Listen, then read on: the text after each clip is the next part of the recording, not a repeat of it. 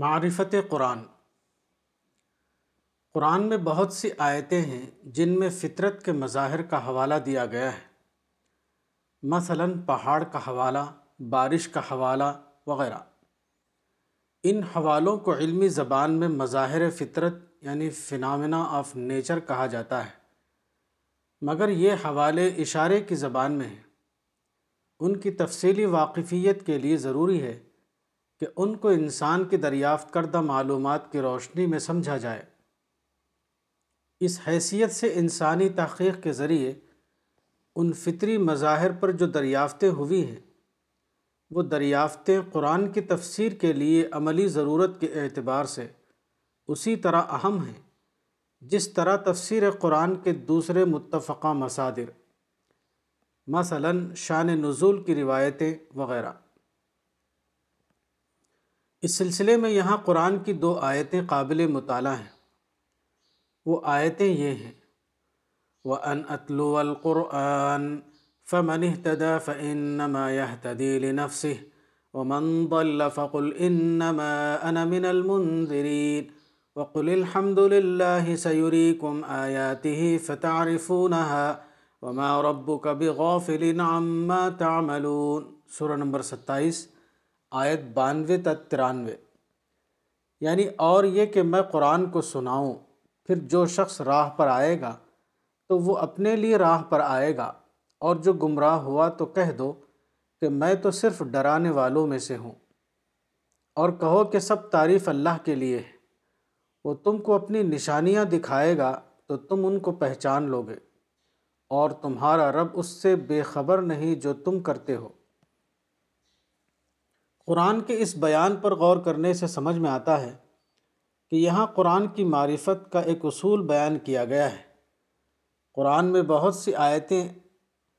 قرآن میں بہت سی آیتیں ہیں جن میں فطرت کے مظاہر کا ذکر کیا گیا ہے یہ ذکر اشاراتی زبان میں ہے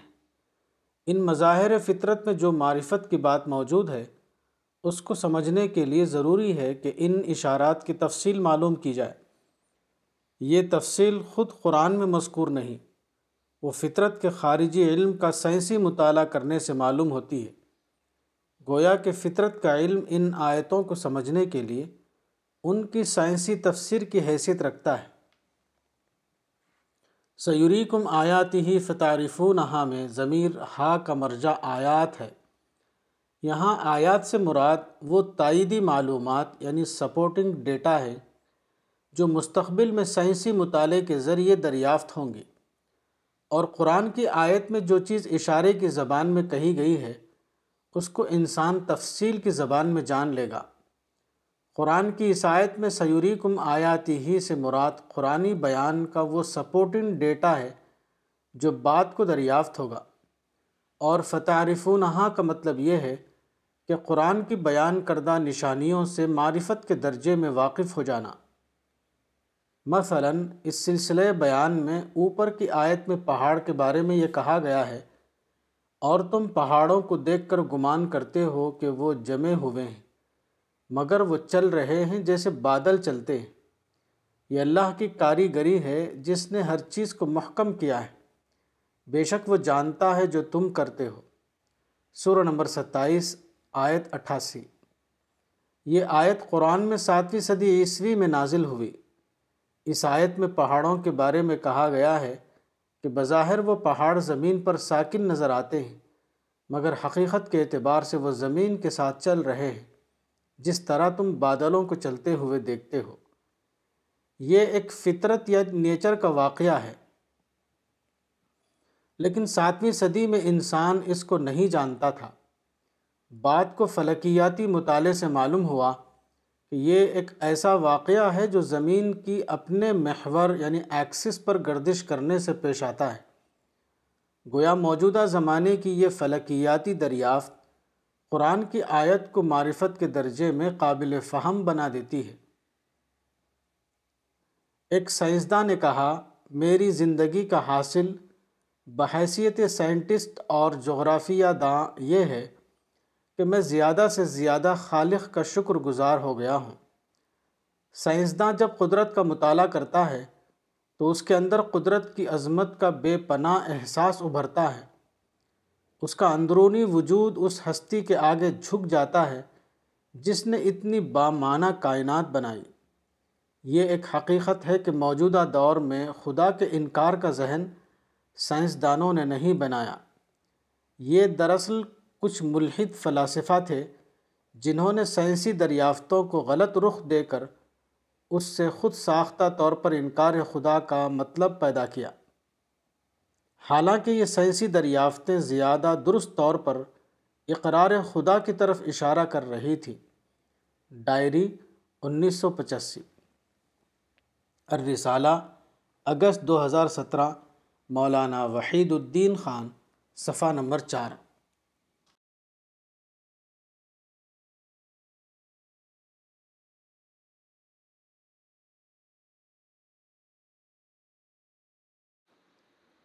قرآن کی سائنسی تفسیر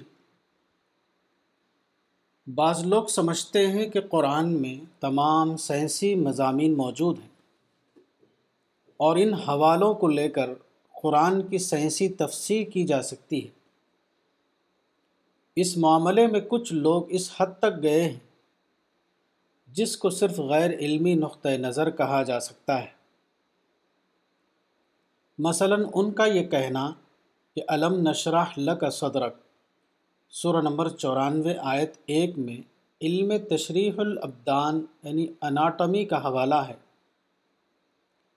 اور فکشفنا عن کا فبصر کا و حدید سورہ نمبر پچاس آیت بائیس میں علم امراض چشم کا بیان ہے وغیرہ قرآن میں سائنسی مضامین کا یہ نظریہ بلا شبہ ایک بے بنیاد نظریہ ہے قرآن ان معنوں میں ہرگز کوئی سائنسی کتاب نہیں لیکن ایک اور اعتبار سے یہ بات بالکل درست ہے وہ یہ کہ جدید سائنسی تحقیقات فہم قرآن میں مددگار کی حیثیت رکھتی ہے مثلا قرآن میں بتایا گیا ہے من الماء كل شيء حي سورہ نمبر اکیس آیت تیس یعنی اور ہم نے پانی سے ہر جاندار چیز کو بنایا یہ بات پچھلے دور کا قاری قرآن بھی ابتدائی طور پر جانتا تھا مگر موجودہ زمانے کا قاری قرآن جب اس آیت کو سائنس کی نئی دریافتوں کے ساتھ ملا کر پڑھتا ہے تو وہ اس کی مزید تفصیل جان لیتا ہے اس بنا پر قرآن کی صداقت کے بارے میں اس کا یقین بڑھ جاتا ہے اسی طرح سر یاسین میں یہ آیت ہے وَكُلٌ فِي فَلَكِ يَسْبَحُونَ سورہ نمبر چھتیس آیت چالیس یعنی اور سب ایک ایک دائرے میں تیر رہے اس آیت میں اجرام سماوی کی گردش کے بارے میں جو بات کہی گئی ہے اسے قدیم زمانے کا قاری قرآن بھی سمجھ سکتا تھا لیکن آج کا ایک قاری قرآن جب جدید سینسی دریافتوں کو لے کر اس آیت کو پڑھتا ہے تو وہ مزید اضافے کے ساتھ اس آیت کو سمجھنے لگتا ہے اس طرح قرآن کی صداقت کے بارے میں اس کا یقین بڑھ جاتا ہے قرآن کی سہنسی تفسیر کا ایک تصور غلو پر مبنی ہے تو قرآن کی سائنسی تفسیر کا دوسرا تصور حقیقت پر مبنی ہے پہلا تصور یقینی طور پر غلط ہے اور دوسرا تصور یقینی طور پر درست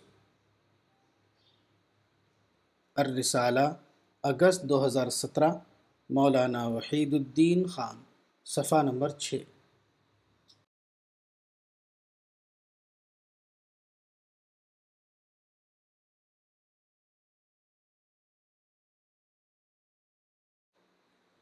دور معرفت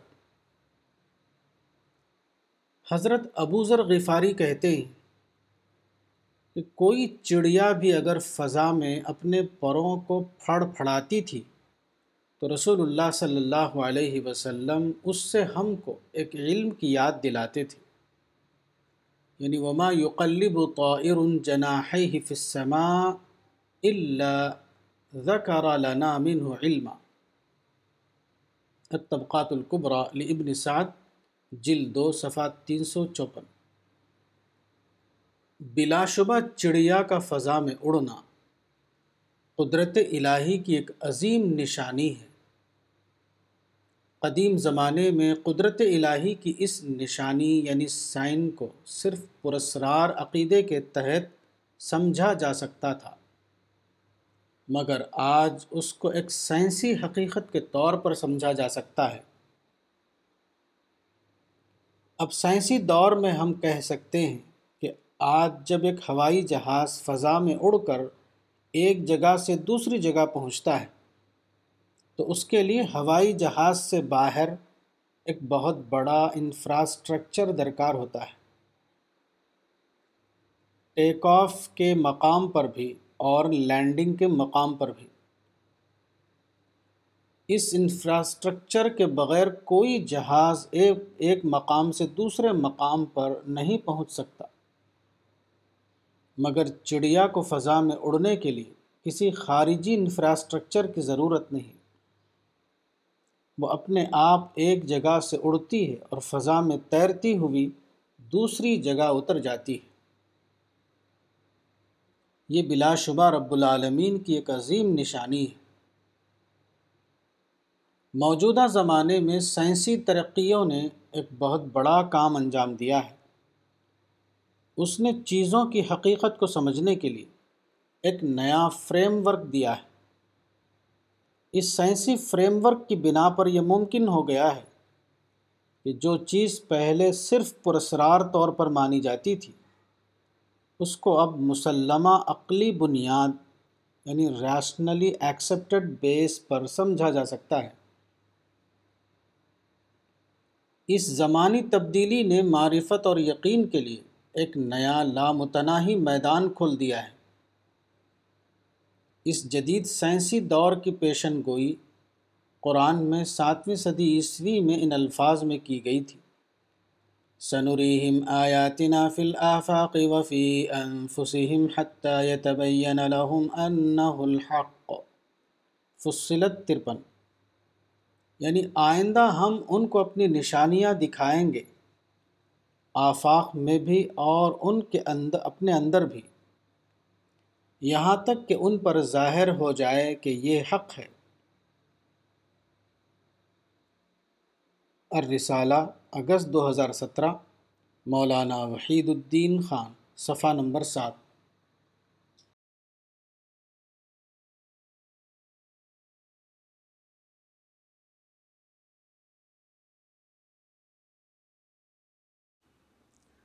ایمان بالغیب قرآن کی سورہ البقرہ میں رشاد ہوا ہے الدین یؤمنون بالغیب سورہ نمبر دو آیت تین یعنی ہدایت یاب لوگ وہ ہیں جو غیب پر ایمان رکھتے ہیں غیب پر ایمان کا معاملہ سادہ طور پر صرف عقیدے کا معاملہ نہیں ہے وہ براہ راست طور پر ہدایت کے معاملے سے جڑا ہوا ہے جس آدمی کے اندر ایمان بالغیب کی صفت ہو اسی کو ہدایت ملے گی جو آدمی ایمان بالغیب کی صفت سے محروم ہو اس کو کبھی ہدایت ملنے والی نہیں جب تمام حقیقتیں غیب میں ہوں تو اعلیٰ حقیقت کی دریافت کا معاملہ اس سلسلے میں استثناء یعنی ایکسیپشن نہیں ہو سکتا غیب کا لفظ عربی زبان میں صرف غیر مشہود یعنی انسین کے معنی میں نہیں ہے غیب کا لفظ ایسی چیز کے لیے بولا جاتا ہے جو اگرچہ غیر مشہود ہو مگر وہ غیر موجود نہ ہو یعنی جب ایک چیز موجود ہوتے ہوئے دکھائی نہ دے تو اس کے لیے غیب کا لفظ بولا جائے گا اللہ کا معاملہ یہی ہے اللہ اگرچہ بظاہر غیب میں ہے مگر اعتبار حقیقت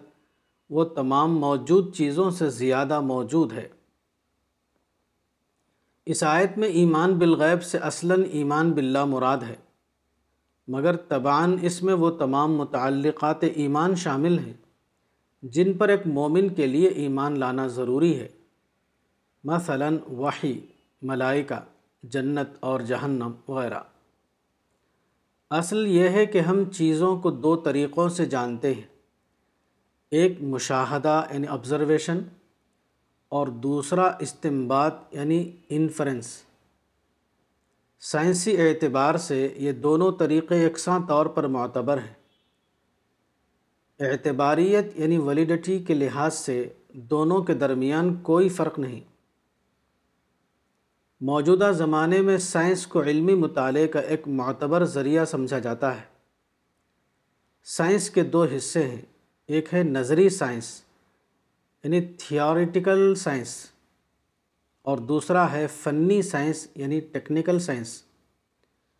سائنسی مطالعے کے مطابق فنی سائنس کا دائرہ بہت محدود ہے فنی سائنس کے ذریعے چیزوں کے صرف ظواہر یعنی اپیرنس کو دیکھا جا سکتا ہے لیکن تمام چیزیں جو بظاہر دکھائی دیتی ہیں وہ اپنے آخری تجزیے میں غیر مرئی یعنی انسین ہو جاتی ہیں مثلا آپ پھول کو دیکھ سکتے ہیں لیکن پھول کی خوشبو کو آپ نہیں دیکھ سکتے پھول کی خوشبو کو کسی بھی خوردبین یعنی مائکروسکوپ یا دوربین یعنی ٹیلیسکوپ کے ذریعے دیکھنا ممکن نہیں حالانکہ جس طرح پھول کا وجود ہے اسی طرح پھول کی خوشبو کا بھی وجود ہے سائنسی مطالعے کے مطابق تمام چیزیں آخر کار ایٹم کا مجموعہ ہیں اور ایٹم اپنے آخری تجزیے میں الیکٹران کا مجموعہ ہے ایک سائنسداں نے اس حقیقت کا ذکر کرتے ہوئے لکھا ہے کہ پوری کائنات ناقابل مشاہدہ الیکٹران کا مجنونانہ رقص یعنی میڈ ڈانس آف الیکٹرانس ہے ایک اور سائنسدان نے کائنات کی اس غیر مری حیثیت کی بنا پر کائنات کو امکان کی لہروں یعنی ویوس آف پرابیبلٹی سے تعبیر کیا ہے اس اعتبار سے یہ کہنا درست ہوگا کہ صرف بظاہر غیر مشہود خالق یعنی کریٹر ہی غیب میں نہیں ہے بلکہ بظاہر مشہود تخلیق یعنی کریچر بھی حالت غیب میں ہے برٹش سائنسداں سر آتھر ایڈنگٹن وفات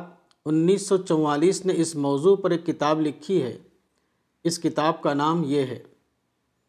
science and the unseen world by A S Eddington Macmillan nineteen twenty nine pages ninety one حقیقت یہ ہے کہ اس دنیا میں ہم جن چیزوں کو دیکھتے ہیں ہم ان کے صرف ظاہر کو دیکھتے ہیں چیزوں کی اصل حقیقت ہمارے لیے پھر بھی غیر مشہود رہتی ہے یہی معاملہ خدا کا ہے خدا اپنی ذات کے اعتبار سے بظاہر غیر مشہود ہے لیکن اپنی تخلیق کے اعتبار سے خدا ہمارے لیے مشہود بن جاتا ہے تخلیق کا موجود ہونا اپنے آپ میں خالق کے موجود ہونے کا ثبوت ہے کائنات اتنی زیادہ بامعنی یعنی میننگ فل ہے کہ خالق کو مانے بغیر اس کی توجہ سرے سے ممکن ہی نہیں اللہ رب العالمین کا حالت غیب میں ہونا ایک اعتبار سے امتحان یعنی ٹیسٹ کی مصلحت کی بنا پر ہے اللہ اگر عیاناً دکھائی دے تو امتحان کی مصلحت ختم ہو جائے گی اللہ غیب میں ہے اسی لیے اس پر ایمان ہمارے لیے ایک امتحانی پرچہ یعنی ٹیسٹ پیپر ہے اللہ اگر شہود میں ہوتا تو اس پر ایمان لانا انسان کے لیے اس کے امتحان کا پرچہ نہ بنتا اللہ کا اور اس سے متعلق ایمانیات کا غیب میں ہونا انسان کے لیے ایک عظیم نعمت کی حیثیت رکھتا ہے کیونکہ اسی کی وجہ سے انسان کے ذہن میں غور و فکر کا عمل یعنی پروسیس آف تھنکنگ جاری ہوتا ہے اسی کی بنا پر ایسا ہے کہ ہمارے لیے تدبر کا ایک کبھی نہ ختم ہونے والا میدان موجود ہے اسی بنا پر ایسا ممکن ہوتا ہے کہ ہم اللہ کو دریافت یعنی ڈسکوری کے درجے میں پائیں اسی بنا پر یہ ممکن ہے کہ خدا کی معرفت ہمارے لیے ایک خود دریافت کردہ حقیقت یعنی سیلف ڈسکورڈ ریالٹی ہو اور بلا شبہ یہ ایک واقعہ ہے کہ خود دریافت کردہ حقیقت سے زیادہ بڑی کوئی اور چیز اس دنیا میں نہیں اللہ کا اور اس سے متعلق ایمانیات کا انسان کے لیے غیب میں ہونا انسان کے لیے ذہنی ارتقاء یعنی انٹلیکچول ڈیولپمنٹ کا ایک لامتناہی ذریعہ یعنی اینڈلیس سورس کی حیثیت رکھتا ہے ہدایت کے لیے ایمان بالغیب کی شرط کوئی تحکمی یعنی آربٹریری شرط نہیں ہے بلکہ وہ انسان جیسی مخلوق کے لیے ایک نہایت معقول شرط ہے کسی بھی بڑی حقیقت کو سمجھنے کے لیے ہمیشہ بیدار شعور یعنی اویکنڈ مائنڈ درکار ہوتا ہے جس انسان کا شعور بیدار ہو وہی اس قابل ہوتا ہے کہ وہ کسی بڑی حقیقت کو سمجھ سکے خدا بلا شبہ سب سے بڑی حقیقت ہے اس لیے خدا پر ایمان یا خدا کی معرفت حقیقی طور پر صرف اس انسان کو حاصل ہوگی جو مطالعہ اور غور و فکر کے ذریعے اپنے شعور کو بیدار کر چکا ہو جس انسان کا شعور بیدار نہ ہو وہ گویا ذہنی اندھے پن یعنی انٹلیکچول بلائنڈنس میں مبتلا ہے اور بلا شبہ ذہنی اندھے پن کے ساتھ خداوند عالم کی معرفت کسی انسان کو نہیں مل سکتی دنیا میں کامیابی فطرت کے مطابق عمل کا دوسرا نام ہے اس کے مقابلے میں ناکامی یہ ہے کہ آدمی فطرت کے نظام سے مطابقت نہ کر سکے الرسالہ اگست دو ہزار سترہ مولانا وحید الدین خان صفحہ نمبر آٹھ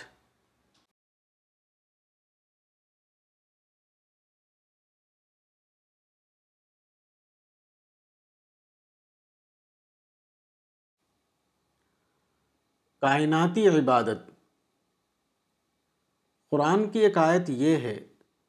وَسَخَّرَ لَكُم مَّا فِي السَّمَاوَاتِ وَمَا فِي الْأَرْضِ جَمِيعًا مِّنْهُ ان فی ذلک لآیات لقوم یتفکرون سورہ نمبر پینتالیس آیت تیرہ یعنی اللہ نے آسمانوں اور زمین کی تمام چیزوں کو تمہارے لیے مسخر کر دیا سب کو اپنی طرف سے بے شک اس میں نشانیاں ہیں ان لوگوں کے لیے جو غور کرتے ہیں قرآن کی اس آیت سے معلوم ہوتا ہے کہ ساری کائنات انسان کے لیے بنائی گئی ہے یہاں یہ سوال ہے کہ اس کائناتی تسخیر کا مقصد کیا ہے جیسا کہ معلوم ہے کائنات کی وسعت لامحدود حد تک زیادہ ہے اتنی بڑی کائنات انسان کی رہائش گاہ نہیں ہو سکتی یہ بھی ناممکن ہے کہ انسان اتنی بڑی کائنات کو اپنا رزق بنائے پھر اس طرح کہنے کا کیا مطلب ہے کہ ساری کائنات انسان کے لیے بنائی گئی ہے قرآن کی دوسری آیتوں مثلاً سور آل عمران کی آخری رکوع کے مطالعے سے معلوم ہوتا ہے کہ کائنات اس لیے بنائی گئی ہے تاکہ انسان اس پر غور کرے یہ غور کرنا لب یعنی عقل کے ذریعے ہوتا ہے نہ کہ کسی جسمانی عمل کے ذریعے قرآن کی دوسری آیتوں سے معلوم ہوتا ہے کہ اللہ کی نشانیاں یعنی سائنس اتنی زیادہ ہیں کہ ان کی کوئی گنتی نہیں ہو سکتی یہی وہ لامحدود کائناتی نشانیاں ہیں جن پر عقل سے تدبر کر کے انسان اپنے رب کی کائناتی عبادت کرتا ہے یہ صرف انسان ہے جو یہ صلاحیت رکھتا ہے کہ وہ کائناتی نشانیوں میں تدبر یعنی کانٹمپلیشن کرے یہ تدبر پہلے روایتی فریم ورک میں کیا جا سکتا ہے اب تدبر کا یہ عمل سائنسی فریم ورک میں کرنا ممکن ہو گیا ہے اس طرح انسان اللہ کی بے پایا عظمت کو دریافت کرتا ہے وہ اللہ سے حب شدید اور خوف شدید کا تعلق قائم کرتا ہے وہ آخرت کی ابدی جنت کو اپنے تصور میں لاتا ہے یہی تدبر ہے اور اسی تدبر کو کائناتی عبادت کہا گیا ہے الرسالہ اگست دو ہزار سترہ مولانا وحید الدین خان صفحہ نمبر گیارہ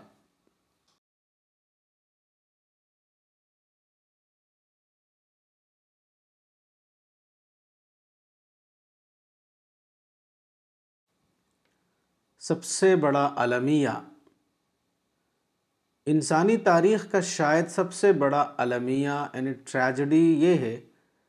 کہ انسان معرفت اعلیٰ کے حصول سے محروم رہا خدا کی معرفت کا ذریعہ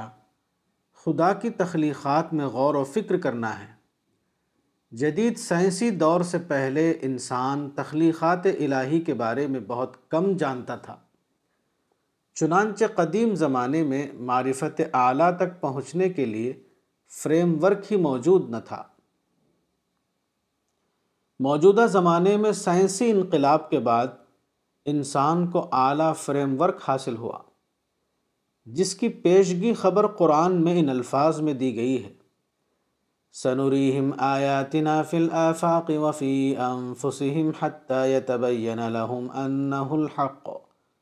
سورہ نمبر اکتالیس آیت ترپن لیکن موجودہ زمانے میں جب یہ آفاقی یا سائنسی فریم ورک ظہور میں آیا تو آئین اسی وقت تمام دنیا کے مسلمان سیاسی رد عمل کے نتیجے میں منفی سوچ کا شکار ہو گئے اس طرح وہ مثبت سوچ سے محروم رہے قدیم زمانے کے انسان کے لیے سائنسی فریم ورک نہ ہونے کی بنا پر معرفت اعلیٰ تک پہنچنا مشکل تھا موجودہ زمانے میں سائنسی فریم ورک کے ظہور کے باوجود انسان معرفت اعلیٰ تک نہیں پہنچا اور اس کا سبب یہ تھا کہ موجودہ زمانے کا انسان مثبت سوچ سے محروم ہو گیا یہ بلا شبہ انسان کی سب سے بڑی محرومی تھی اللہ کی معرفت اعلیٰ کسی انسان کے لیے سب سے بڑی نعمت ہے ہر انسان کے لیے یہ ممکن ہے کہ وہ معرفت اعلیٰ تک پہنچ سکے لیکن اس کی شرط یہ ہے کہ وہ اپنے آپ کو منفی سوچ سے مکمل طور پر بچائے وہ ہر حال میں مثبت سوچ میں جینے والا بنے جو لوگ اس شرط کو پورا کریں وہ یقیناً معرفت اعلیٰ تک پہنچنے میں کامیاب ہو جائیں گے یہ تاریخ کا المیہ ہے کہ بیشتر انسان کسی نہ کسی بات کو لے کر منفی سوچ کا شکار ہو گئے وہ مثبت سوچ یعنی پازیٹو تھنکنگ پر قائم نہ رہ سکے اس بنا پر وہ معرفت کا وعایا یعنی کنٹینر نہیں بنے معرفت اعلیٰ سے محرومی کی یہی سب سے بڑی وجہ ہے الرسالہ اگست دو ہزار سترہ مولانا وحید الدین خان صفحہ نمبر بارہ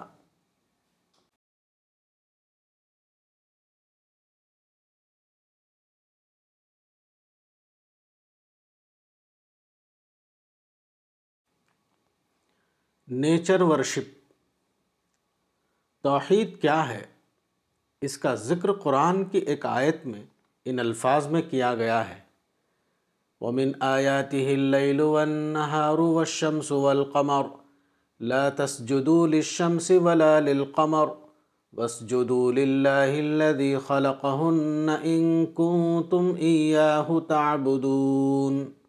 سورہ نمبر اکتالیس آیت سینتیس یعنی اور اس کی نشانیوں میں سے ہے رات اور دن اور سورج اور چاند تم سورج اور چاند کو سجدہ نہ کرو بلکہ اس اللہ کو سجدہ کرو جس نے ان سب کو پیدا کیا اگر تم اسی کی عبادت کرنے والے ہو قدیم زمانے میں نیچر ورشپ کا رواج چھایا ہوا تھا نیچر ورشپ کے کلچر میں قدیم انسان اتنا زیادہ مشہور ہو گیا تھا کہ وہ پیغمبروں کی لمبی کوشش کے باوجود اس کے سحر سے نہ نکل سکا اس منفی تجربے کے بعد اللہ کے حکم کے مطابق پیغمبر ابراہیم نے ایک نیا منصوبہ بنایا وہ منصوبہ یہ تھا کہ خصوصی تربیت کے ذریعے ایک نئی قوم بنائی جائے جو اپنی فطرت پر قائم ہو وہ منصوبہ یہ تھا کہ حضرت ابراہیم عراق کو چھوڑ کر اس صحرائی مقام پر جائیں جہاں اب مکہ آباد ہے اور یہاں اپنے بیٹے اسماعیل اور اپنی بیوی حاجرہ کو آباد کرے یہ مقام اس زمانے میں نیچر ورشپ کے ماحول سے بہت دور تھا اس حقیقت کا ذکر پیغمبر ابراہیم کی دعا میں ان الفاظ میں ملتا ہے رب رب جعل هذا البلد آمنا نعبد من الناس سورہ نمبر چودہ آیت پینتیس تا چھتیس یعنی اے میرے رب اس شہر کو امن والا بنا اور مجھ کو اور میری اولاد کو اس سے دور رکھ کہ ہم بتوں کی عبادت کریں اے میرے رب ان بتوں نے بہت لوگوں کو گمراہ کر دیا یہ نیچر ورشپ اس وقت پوری طرح ختم ہو گئی جب کہ سائنس کی تحقیقات نے یہ ثابت کیا کہ نیچر عامل نہیں ہے بلکہ وہ معمول ہے یعنی نیچر یعنی فطرت کسی بڑی طاقت کے کنٹرول میں ہے اس کی اپنی کوئی طاقت نہیں اس تحقیق نے نیچر کو معبودیت کے مقام سے ابدی طور پر ہٹا دیا الرسالہ اگست دو ہزار سترہ مولانا وحید الدین خان صفحہ نمبر تیرہ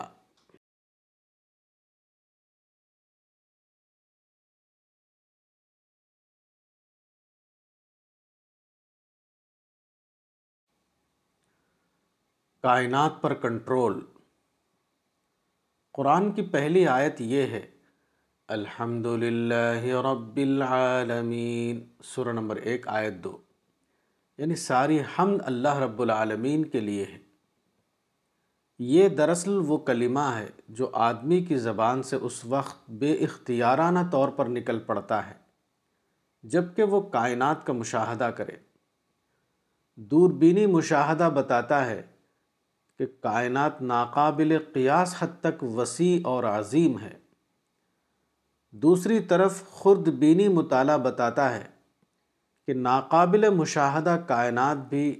اتنا ہی زیادہ عظیم ہے جتنا کہ قابل مشاہدہ کائنات ساری ترقیوں کے باوجود ابھی تک انسان نہ کائنات کی وسعتوں کا اندازہ کر سکا ہے اور نہ وہ کائنات کی عظمتوں کو دریافت کرنے میں کامیاب ہو سکا ہے یہ وسیع اور عظیم کائنات مسلسل طور پر متحرک ہے اس کے اندر ہر لمحہ انتہائی بامانہ قسم کی سرگرمیاں یعنی میننگ فل ایکٹیویٹیز جاری ہیں مطالعہ مزید بتاتا ہے کہ یہ عطاہ کائنات مکمل طور پر ایک بے نقص کائنات یعنی فالٹ لیس یونیورس ہے بے نقص حالت میں کائنات کا اس طرح قائم رہنا صرف اس وقت ممکن ہے جب کہ اس نظام میں کوئی ادنا تغیر یعنی آلٹریشن نہ آئے کائنات کے اندر ایک ادنا تغیر بھی اس کے پورے نظام کو درہم برہم کر سکتا ہے جدید مطالعہ بتاتا ہے کہ کائنات ناقابل قیاس حد تک وسیع ہونے کے باوجود آخری حد تک ایک ہم آہنگ یعنی ہارمونیس کائنات ہے وہ مکمل طور پر ایک واحد فورس سے کنٹرول ہو رہی ہے اس کے تمام اجزاء ایک دوسرے سے کامل طور پر جڑے ہوئے ہیں کائنات کی اس عالمی ہم آہنگی پر تمام سائنسداں حیرت زدہ ہیں ان کی سمجھ میں نہیں آتا کہ اس غیر معمولی ہم آہنگی کی توجیح کس طرح کی جائے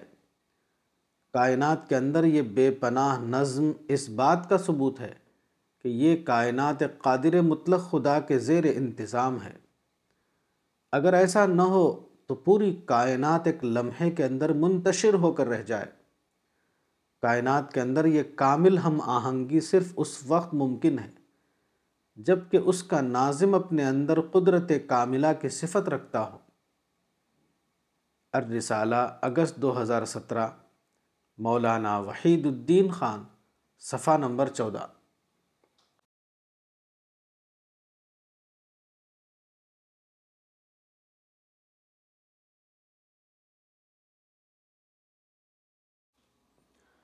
انسان کی بے اختیاری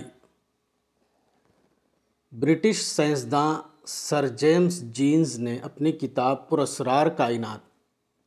یعنی دا مسٹیریس یونیورس میں انسان اور کائنات کے تعلق کے بارے میں لکھا ہے ایسا معلوم ہوتا ہے کہ انسان بھٹک کر ایک ایسی دنیا میں آ گیا ہے جو اس کے لیے بنائی نہیں گئی تھی it appears that man has strayed in a world which was not made for him مگر زیادہ صحیح بات یہ ہوگی کہ یہ کہا جائے کہ انسان بھٹک کر ایک ایسی دنیا میں آ گیا ہے جس کو اس نے خود نہیں بنایا اور نہ وہ اس دنیا کو کنٹرول کرنے والا ہے it appears that man has strayed in a world which was not made by him and nor is the it's controller اس دنیا میں انسان کا معاملہ بہت عجیب ہے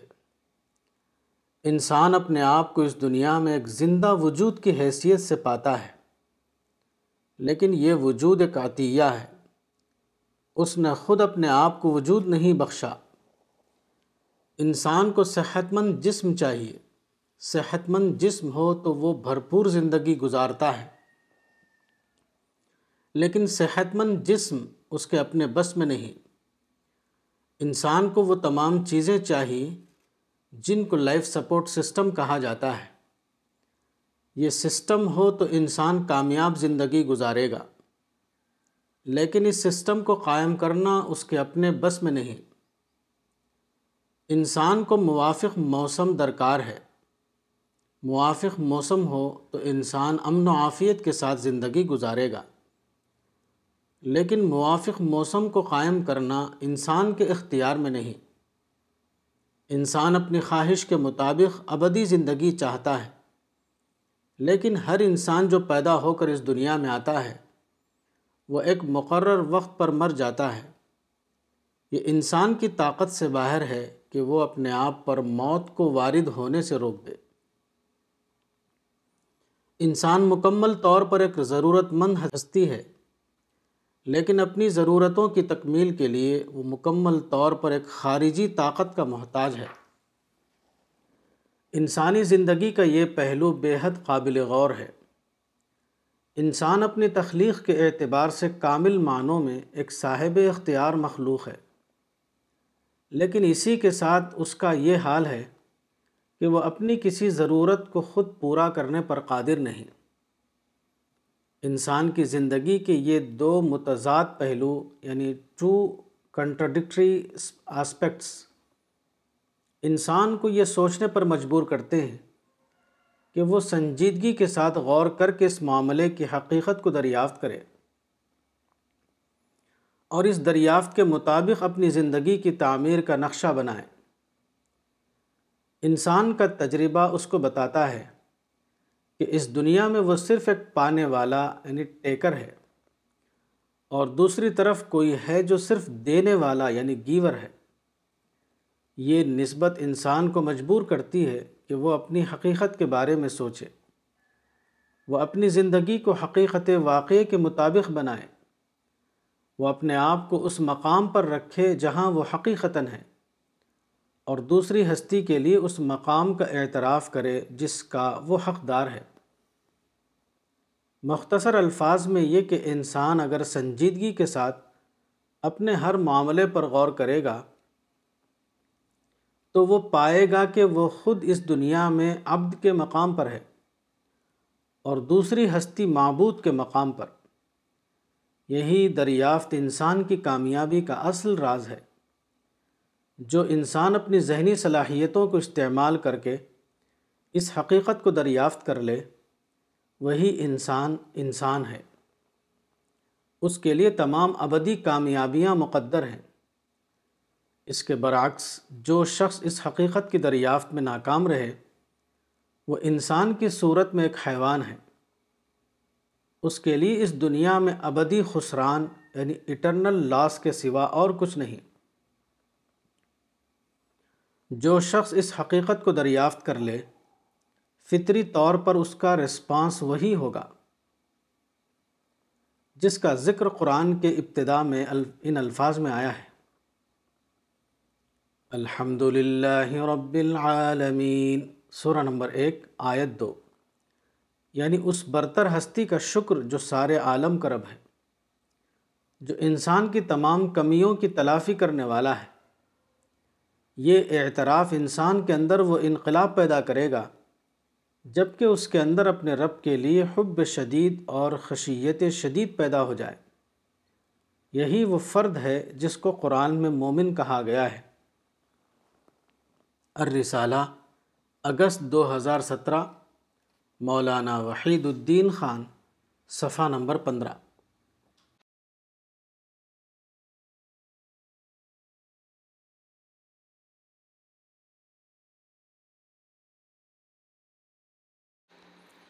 گاڈ پارٹیکل گاڈ پارٹیکل کیا ہے گاڈ پارٹیکل کا مطلب خدائی ذرہ نہیں گاڈ پارٹیکل دراصل ایک سائنسی مسئلے کی سائنسی تشریح یعنی سائنٹیفک ڈسکرپشن ہے گاڈ پارٹیکل کا تصور دراصل خدا کا مشینی بدل یعنی میکانیکل سبسٹیٹیوٹ آف گاڈ ہے گاڈ پارٹیکل کی دریافت کا براہ راست طور پر مذہبی عقیدے سے کوئی تعلق نہیں God particle the standard model of physics is used by scientists to explain the building blocks of the universe according to this model the universe begin with a big bang the big bang theory is widely accepted within the scientific community. This theory states that 13.7 billion years ago, the universe was in the shape of a very dense and compact cosmic ball. Then an explosion occurred in this compact ball, and all its constituents started flying apart with the speed of light. All the particles released from this cosmic ball were drifting apart from each other at the speed of light, which is the maximum speed of any object in the universe. Everything in the universe is made up of atoms. These atoms are in turn made up of electrons and protons. But after the explosion of the Big Bang, electrons and protons were speeding away from each other. These particles could bind together to form atoms only if their speed was decreased, and their speed could be decreased only by being given mass. This is why the Higgs boson is so important. Higgs boson is a subatomic particle. Physicists say its job is to give mass to the particles that make up atoms. Atoms then combine to form molecules. Then molecules combine to form compounds, and these compounds gave rise to all the constituents of the universe as it exists today. If the Higgs boson were taken away, the particles which make up atoms would have zipped through the cosmos at the speed of light, unable to join together to form the atoms that make up everything in the universe from plants to people when all creation would be unthinkable چار جولائی دو ہزار بارہ کو سائنسدانوں نے ایک دریافت کا اعلان کیا اس کو نیئر ڈسکوری کہا جاتا ہے یہ دراصل ایک سب ایٹمک پارٹیکل کی دریافت ہے جس کے بارے میں پچھلے تقریباً پچاس سال سے ریسرچ ہو رہی تھی اسی درمیان انیس سو ترانوے میں ایک امریکی سائنسداں لیان لیڈر مین نے ایک کتاب تیار کی اس کا ٹائٹل اس نے ڈیم پارٹیکل تجویز کیا اس وقت تک یہ پارٹیکل ایک پرسرار پارٹیکل بنا ہوا تھا لیان لیڈر اپنی کتاب میں اس پارٹیکل کا کوئی واضح تصور نہیں دے سکا تھا اس نے جھنجھلاہٹ لاہٹ میں اپنی اس کتاب کا نام گاڈ ڈیمن پارٹیکل رکھ دیا گاڈ ڈیمن ایک بگڑا ہوا نام ہے اردو میں کہتے ہیں خدا کی لانت خراب موسم ہو تو کہا جائے گا گاڈ ڈیمن ویدر پبلشر کو کتاب کا یہ نام پسند نہیں آیا اس نے بطور خود ڈیمن کا لفظ نکال دیا اور کتاب کو گاڈ پارٹیکل کے نام سے چھاپ دیا اس وقت سے عوامی طور پر اس ذرے کو گاڈ پارٹیکل کہا جانے لگا تاہم سائنسدانوں کے نزدیک اس ذرے کا نام ہگس بوزان ہے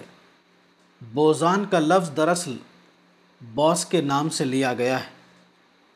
ستندر ناتھ بوس یعنی ایس این باس ایک انڈین سائنسداں تھے اس کی وفات انیس سو چوہتر میں ہوئی انہوں نے انیس سو چوبیس میں سب ایٹمک پارٹیکل یعنی behaviour of sub atomic particles کے بارے میں ایک پیپر تیار کیا تھا اس پیپر کو البرٹ آئنسٹائن وفات انیس سو پچپن اور دوسرے سائنسدانوں نے بہت پسند کیا تھا اس وقت سے اس پارٹیکل کا نام بوزان پڑ گیا اس مخصوص پارٹیکل کو بوزان کا نام سب سے پہلے برٹش سائنسداں پال ڈیراک نے دیا تھا اسکاٹ لینڈ کے ایک سائنسداں پیٹر ہکس نے انیس سو چونسٹھ میں اس موضوع پر زیادہ واضح انداز میں ایک مفصل پیپر تیار کیا جس کا ٹیٹل یہ تھا broken symmetries and the masses of gauge bosons اس وقت سے زیر تلاش پارٹیکل کو ہگز بوزان کہا جانے لگا سائنسی نقطہ نظر سے ہگز بوزان کی اہمیت بہت زیادہ تھی اس لیے وہ ساری دنیا کے سائنسدانوں کے لیے تلاش کا موضوع بن گیا آخر کار انیس سو اٹھانوے میں اس موضوع کی تحقیق کے لیے ایک خصوصی سرنگ بنائی گئی اس سرنگ کو ایک یورپین ادارے نے تیار کیا تھا اس کا نام یہ ہے European organization for nuclear research اس سرنگ کا نام یہ ہے لارج ہیڈرون کولائڈر اس پروجیکٹ میں دنیا کے ایک سو ملک شریک ہوئے اور دس ہزار سائنس دانوں اور انجینئروں نے اس میں کام کیا چار جولائی دو ہزار بارہ کو اس پروجیکٹ کے نتیجہ یعنی رزلٹ کا اعلان کیا گیا سائنسدانوں نے اعلان کیا کہ اس تحقیق میں وہ نیر ڈسکوری تک پہنچ گئے ہیں ہگز بوزان دراصل فزکس کے اسٹینڈرڈ ماڈل کا ایک گمشدہ پارٹیکل ہے جو اس بات کی توجہ کرتا ہے کہ ابتدائی انفجار کے بعد کائنات کیسے وجود میں آئی فزکس کے اسٹینڈرڈ ماڈل کو سائنسداں کائنات کے بلڈنگ بلاک کی توجیح کرنے کے لیے استعمال کرتے ہیں اس ماڈل کے مطابق کائنات کا آغاز بگ بینگ سے ہوا بگ بینگ کا نظریہ سائنسدانوں کے نزدیک عمومی طور پر تسلیم کر لیا گیا ہے یہ نظریہ بتاتا ہے کہ تیرہ بلین سال پہلے کائنات ایک بہت بڑے کاسمک بال کی صورت میں تھی کائنات کے تمام پارٹیکل اس کے اندر شدت سے باہم پیوست تھے پھر اس کاسمک بال میں ایک انفجار ہوا اور اس کے تمام اجزاء چاروں طرف روشنی کی رفتار سے سفر کرنے لگے روشنی کی رفتار معلوم طور پر سب سے زیادہ ہے جو ایک لاکھ چھیاسی ہزار میل فی سیکنڈ ہوتی ہے کاسمک بال سے جو پارٹیکل خارج ہوئے وہ نہایت تیزی کے ساتھ ایک دوسرے سے دور بھاگ رہے تھے ہر چیز جو اس کائنات میں ہے وہ ایٹم سے بنی ہے یہ تمام ایٹم الیکٹران اور پروٹان کے ملنے سے بنتے ہیں ضرورت تھی کہ یہ تمام پارٹیکل باہم ملیں لیکن بگ بینگ کے انفجار کے بعد الیکٹران اور پروٹان بھاگ رہے تھے کیونکہ ان میں کمیت یعنی ماس نہیں تھی یہ ذرات باہم مل کر ایٹم کو صرف اس وقت بنا سکتے تھے جب کہ ان کی رفتار کم ہو اور ان کی رفتار صرف اس وقت کم ہو سکتی تھی جبکہ ان کے اندر کمیت پیدا ہو جائے ہگز بوزان کی اہمیت یہ ہے کہ وہ اس سائنسی مسئلے کا جواب فراہم کرتا ہے ہگس بوزان ایک سب ایٹمک پارٹیکل کا نام ہے سائنسدانوں کے مطابق ہگس بوزان کا کام یہ ہے کہ وہ ایٹم کے پارٹیکل کو کمیت عطا کرے اس کے بعد ہی یہ ممکن ہوتا ہے کہ ایٹم مل کر مولیکیول بنائیں اور پھر مولیکیول کے بننے سے کمپاؤنڈ بنیں پھر کمپاؤنڈ کے ملنے سے وہ تمام چیزیں بنتی ہیں جو کہ اس وقت کائنات میں موجود ہیں اگر ہگز بوزان نہ ہوتے تو پارٹیکل میں کمیت پیدا نہ ہوتی جو کہ باہم مل کر ایٹم بناتے ہیں اس کا نتیجہ یہ ہوتا کہ تمام پارٹیکل روشنی کی رفتار سے خلا میں سفر کرنے لگتے پھر یہ ناممکن ہو جاتا کہ وہ باہم مل کر ایٹم بنائیں اور اس کے بعد کائنات کی تمام چیزیں وجود میں آئیں ستاروں سے لے کر سیاروں تک اور غیر زیرو اشیاء سے لے کر زیرو اشیاء تک الرسالہ اگست دو ہزار سترہ مولانا وحید الدین خان صفحہ نمبر سترہ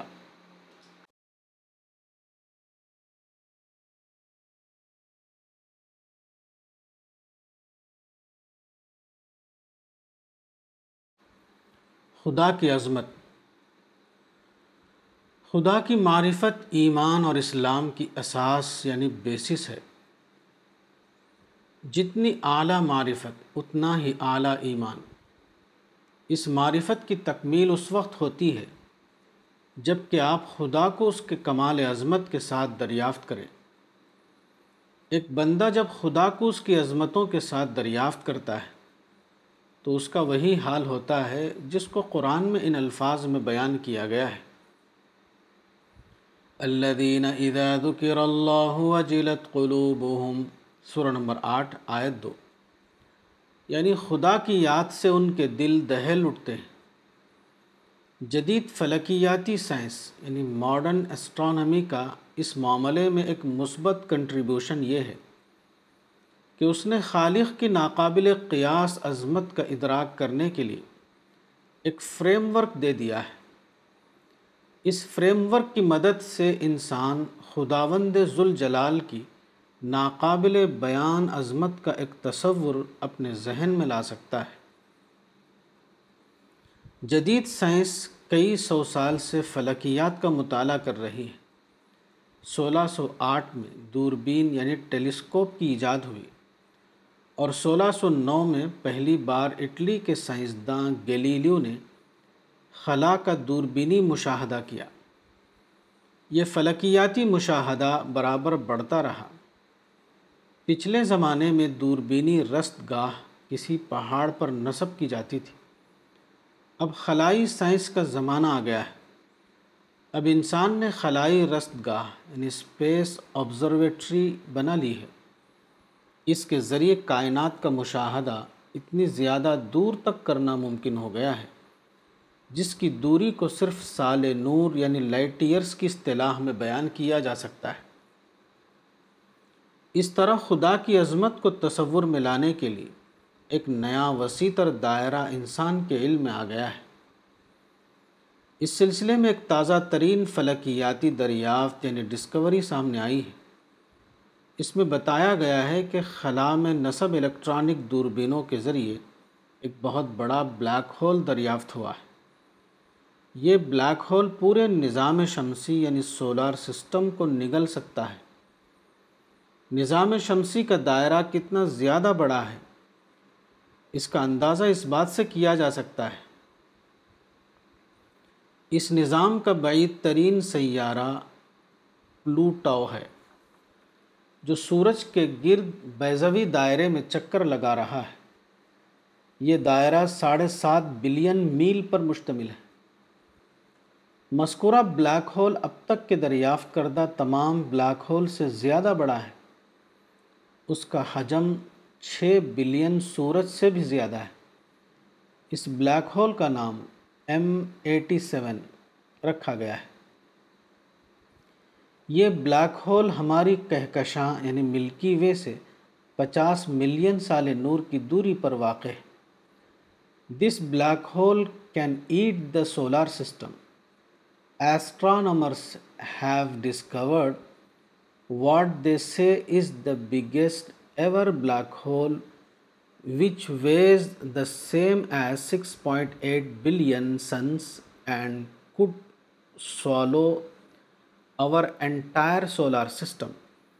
According to the scientists, the black hole identified as M87 is as large as the orbit of Neptune and is by far the largest and most distant galaxy in the nearby universe. As a point of comparison, the black hole at the centre of the Milky Way is thousand times smaller than this one which has been observed some fifty million light years away the Times of India New Delhi, Tuesday January eighteen two thousand eleven page nineteen یہ واقعہ اور اس طرح کے دوسرے واقعات معرفت الہی کے لیے عظیم خزانے کی حیثیت رکھتے ہیں یہ واقعات خدا کی قدرت کو ناقابل قیاس حد تک عظیم بنا دیتے ہیں جو آدمی ان واقعات پر سوچے گا اس کا دل خدا کی عظمت کے تصور سے دہل اٹھے گا اس کے بدن کے رونگٹے کھڑے ہو جائیں گے یہ واقعات ایک انسان کو اپنے بارے میں انتہائی عز اور خدا کے بارے میں انتہائی قدرت کی یاد دلاتے ہیں ان واقعات پر غور کرنا بلا شبہ اعلیٰ معرفت کے حصول کا کائناتی خزانہ ہے معرفت یہ ہے کہ آدمی ایک طرف اپنی محدودیت یعنی لیمیٹیشن کو جانے اور دوسری طرف وہ خدا کی لامحدودیت کو دریافت کرے اس دریافت کے نتیجے میں جو کیفیت آدمی کے اندر پیدا ہوتی ہے اسی کا نام معرفت ہے یہ معرفت جس کو حاصل ہو جائے اس کے لیے گویا دنیا اور آخرت کی تمام سعادتوں کے دروازے کھل گئے یہی وہ خوش قسمت انسان ہے جس کے بارے میں آخرت میں کہا جائے گا تم جنت کے دروازوں میں سے جس دروازے سے چاہو جنت میں داخل ہو جاؤ آج کے بعد تمہارے لیے نہ کوئی خوف ہے اور نہ کوئی حزن الرسالہ اگست دو ہزار سترہ مولانا وحید الدین خان صفحہ نمبر تیئیس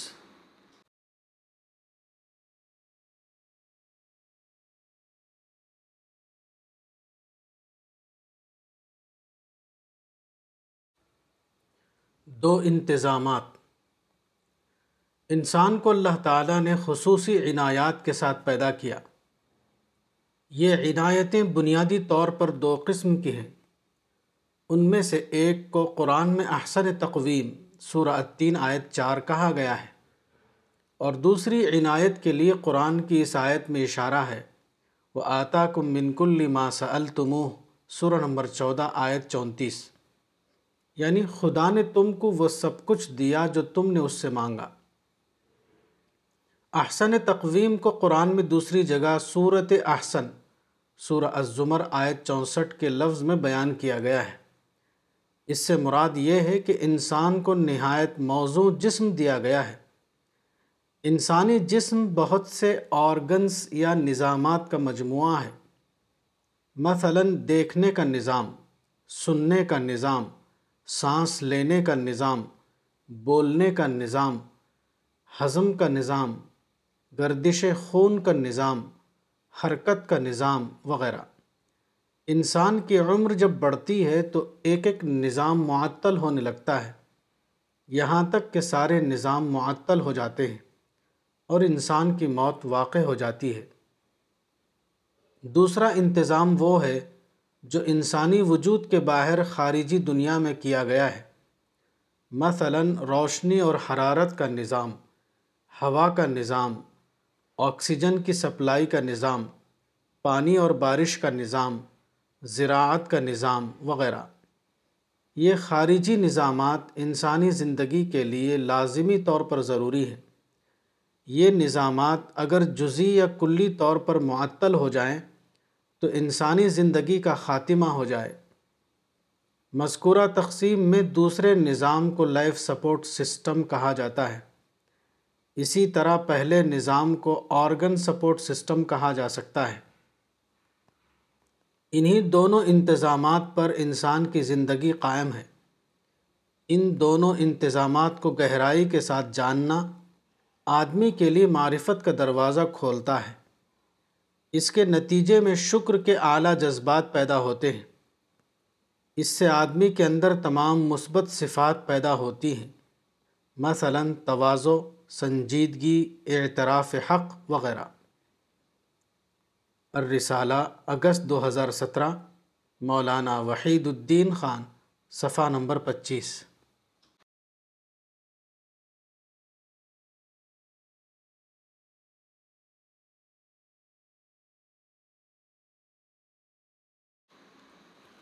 گرہن خدائی معجزہ گرہن یعنی ایکلپس ایک فلکیاتی ظاہرہ ہے ایکلپس کا لفظ قدیم یونانی زبان کے لفظ ایکلپسس سے ماخوذ ہے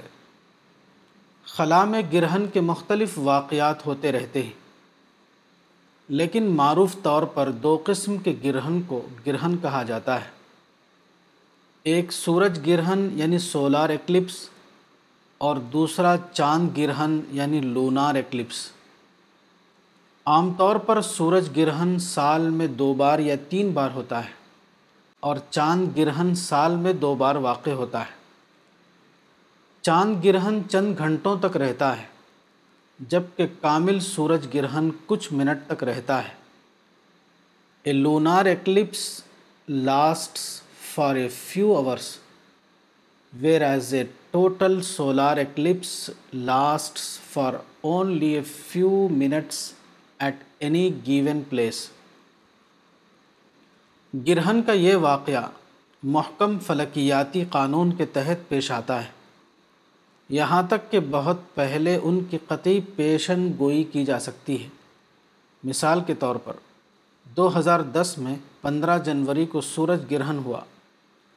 علماء فلکیات یعنی ایسٹرانمر کی پیشگی خبر کے مطابق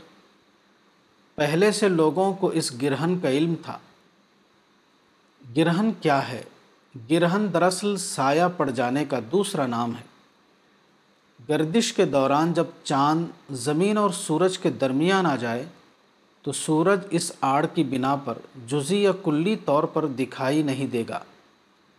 اسی کا نام سورج گرہن ہے اور جب زمین چاند اور سورج کے درمیان آ جائے تو چاند پر جزی یا کلی طور پر زمین کا سایہ پڑ جائے گا اسی کا نام چاند گرہن ہے Eclipse in astronomy, partial or complete obscuring of one celestial body by another as viewed from a fixed point. Solar eclipses occur when shadow of moon falls on Earth, which happens 2 or 3 times Lunar lunar eclipses occur when shadow of earth falls on moon at most twice year. قدیم زمانے میں گرہن کے بارے میں عجیب قسم کے توہماتی عقائد قائم تھے مثلا کچھ لوگ یہ سمجھتے تھے کہ آسمان میں ایک بہت بڑا اشدہا ہے وہ کبھی غصہ ہو کر چاند کو نگل لیتا ہے اس وقت چاند گرہن پڑتا ہے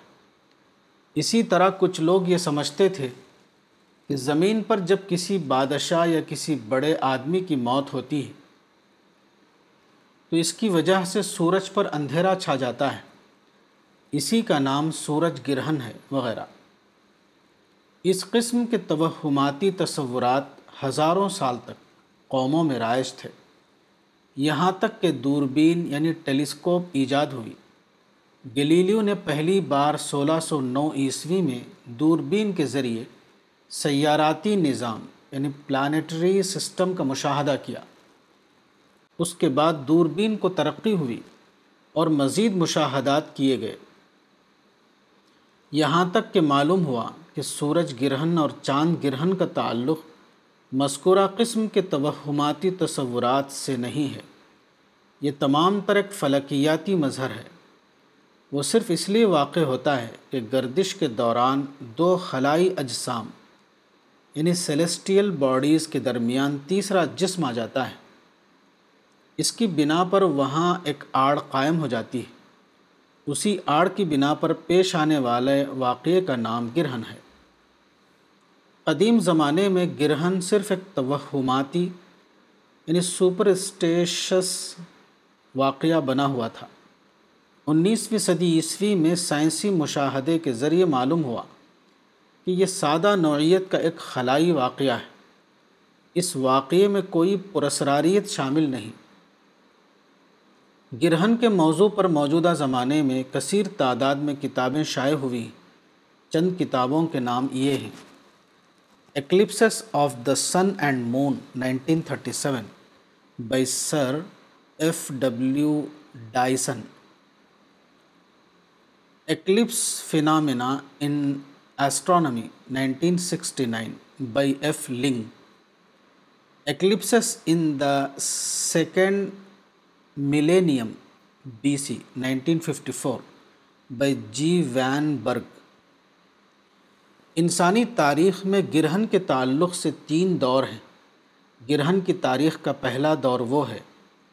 جبکہ اس معاملے میں توہماتی عقائد کا رواج تھا گرہن کا دوسرا دور اسلام کے ذریعے انسان کے علم میں آیا گرہن کی تاریخ کا تیسرا دور وہ ہے جو موجودہ زمانے میں دوربین کی ایجاد سولہ سو آٹھ عیسوی کے بعد شروع ہوا اسلام نے گرہن کے تعلق سے جو بات بتائی اس کے مطابق گرہن کا تعلق نہ توہمات سے ہے اور نہ صرف ایک مادی نوعیت کا فلکیاتی واقعہ ہے بلکہ وہ خالق کائنات کے باشعور تخلیقی نظام کا ایک حصہ ہے وہ خدا کی قدرت کاملہ کا ایک مظہر ہے وہ انسان کے لیے خداوند عالم کا ایک تعارف ہے گرہن خاموش زبان میں خدا کی حکیمانہ تخلیق کا اعلان کر رہا ہے ہجرت کے بعد کا واقعہ ہے پیغمبر اسلام صلی اللہ علیہ وسلم کے صاحب زادے ابراہیم مدینہ میں پیدا ہوئے ڈیڑھ سال کی عمر میں شوال دس ہجری چھ سو بتیس عیسوی میں ان کا انتقال ہو گیا اتفاق سے اسی دن سورج گرہن پڑا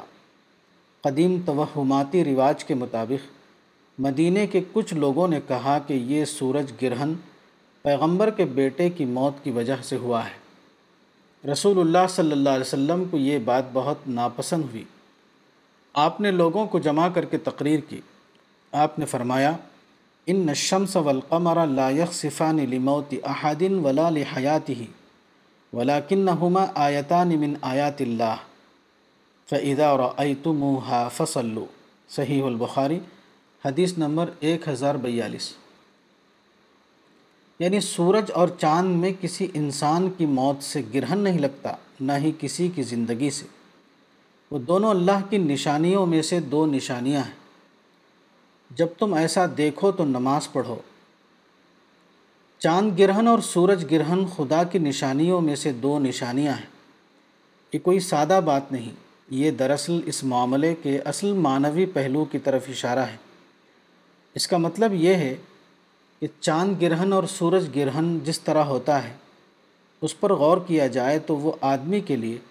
خدا کی دریافت کا ذریعہ بن جائے گا سادہ طور پر فلکیاتی نشانی کے بجائے زیادہ گہرے معنوں میں خدائی نشانی ثابت ہوگا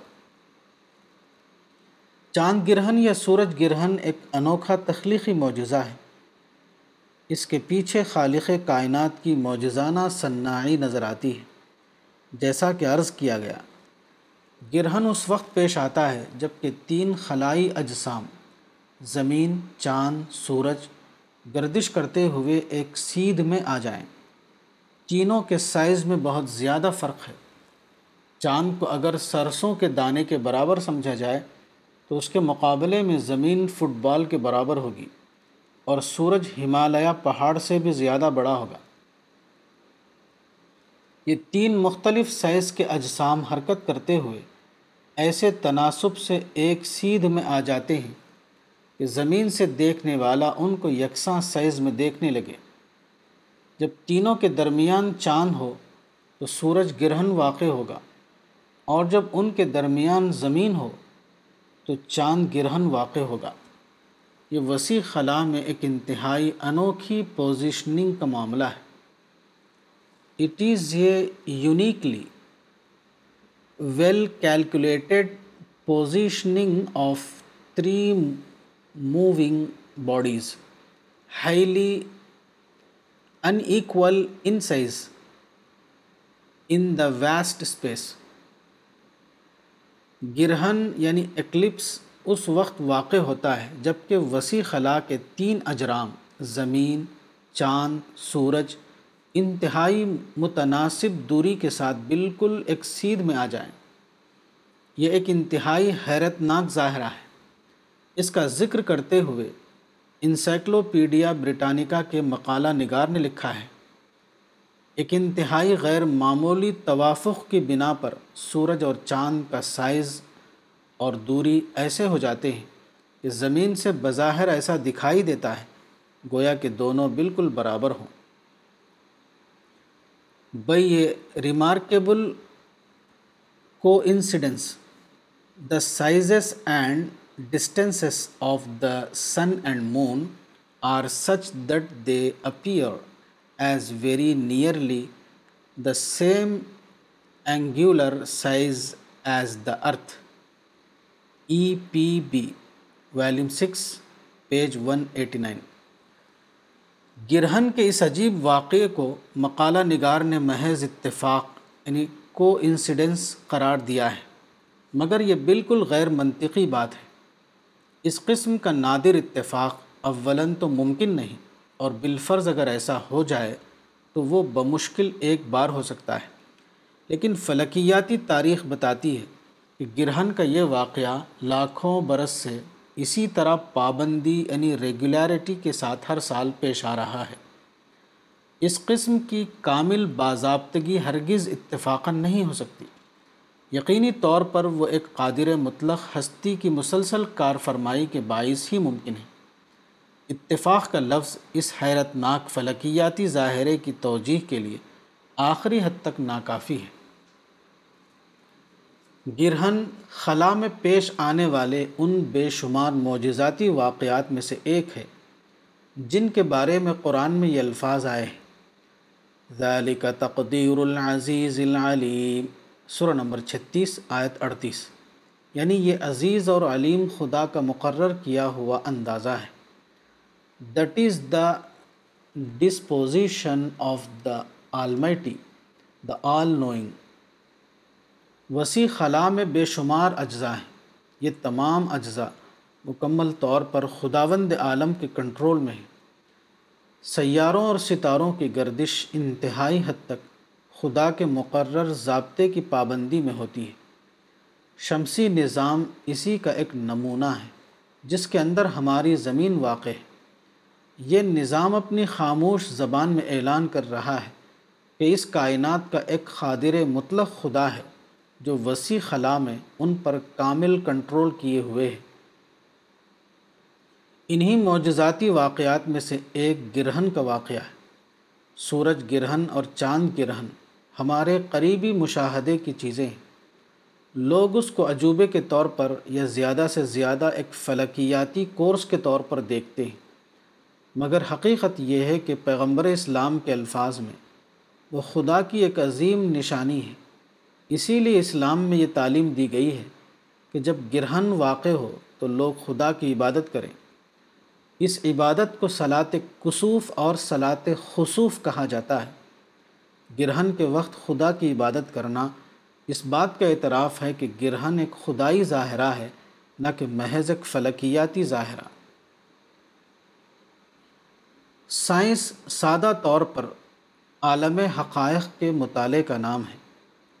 قرآن میں یہی صفت اہل ایمان کی بتائی گئی ہے کہ وہ زمین و آسمان کی بناوٹ پر غور کرتے ہیں عالی عمران ایک سو اکانوے اس اعتبار سے ایک سائنسداں وہی کام کرتا ہے جو ایک مومن کرتا ہے تاہم دونوں میں بہت بڑا فرق ہے سائنسداں کا عمل صرف تحقیق کے لیے ہوتا ہے اور مومن کا عمل عبرت کے لیے سائنسداں کے پیش نظر علم برائے علم ہوتا ہے اور مومن کے پیش نظر علم برائے مقصد سائنسداں اضافہ علم پر مطمئن ہوتا ہے اور مومن اضافہ ایمان پر اسلام پندرہویں صدی میں ارسالہ اگست دو ہزار سترہ مولانا وحید الدین خان صفحہ نمبر چھبیس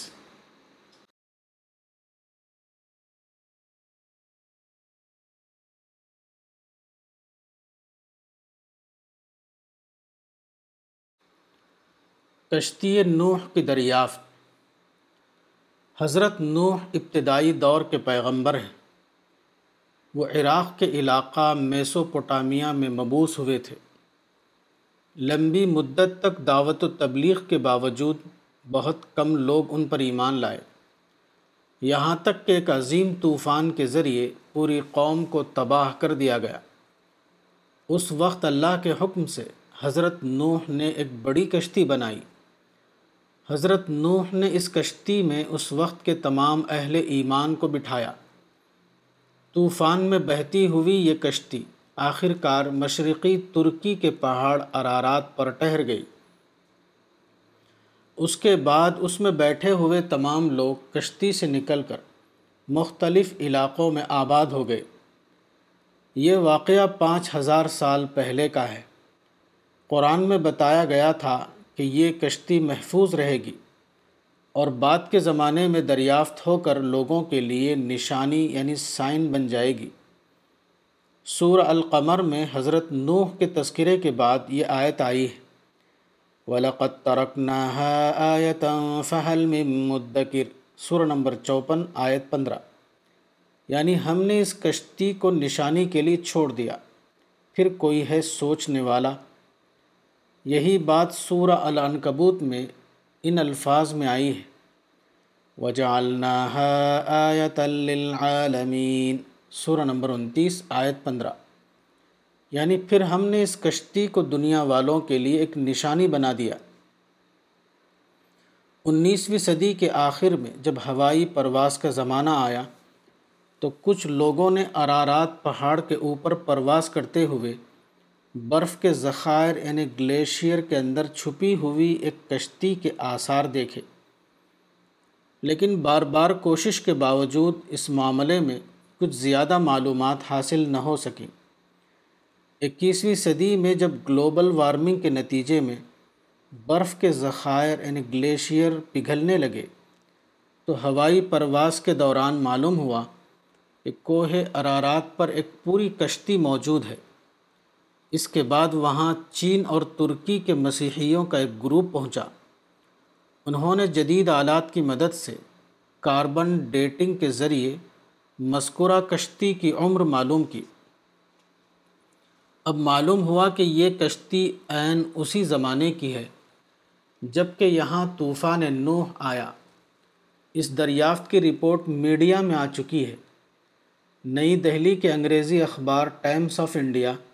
اٹھائیس اپریل دو ہزار دس میں اس کی تفصیل حسب ذیل الفاظ میں شائع ہوئی ہے Hong Kong a group of Chinese and Turkish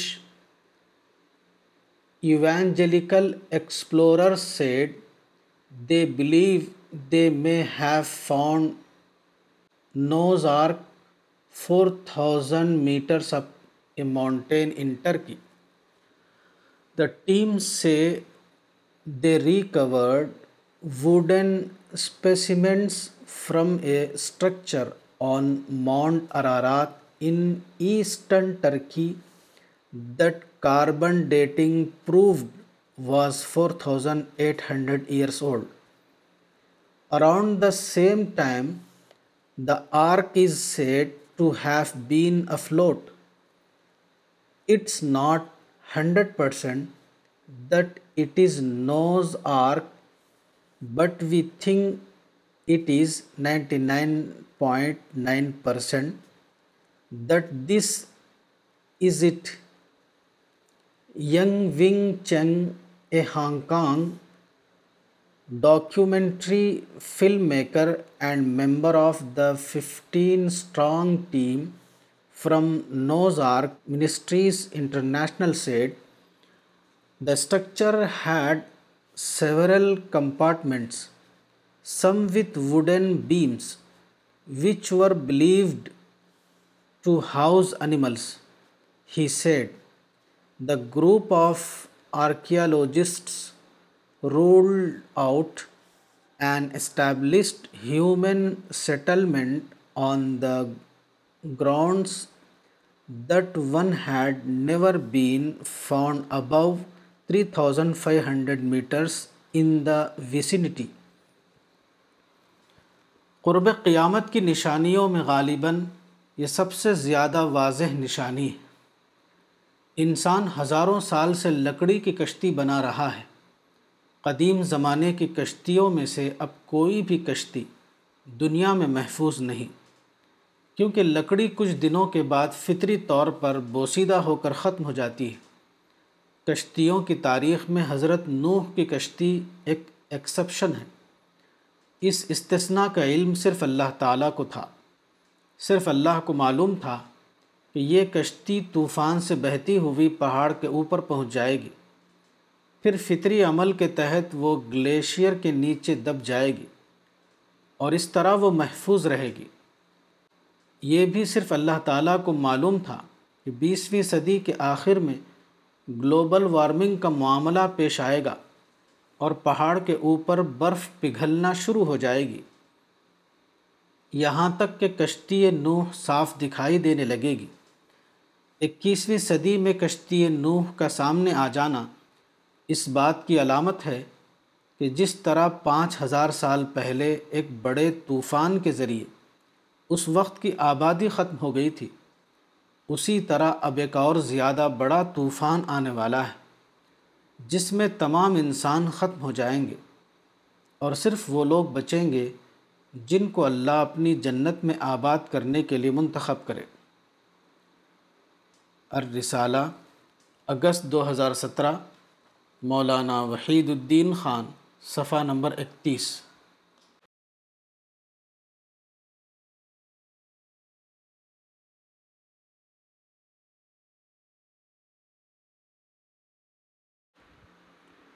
نیک و بد کی تمیز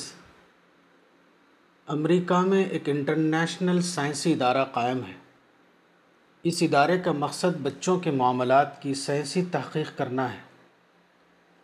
اس ادارے کا نام یہ ہے infant cognition centre Yale university Connecticut اس ادارے کے تحت حال میں ایک ریسرچ ہوئی ہے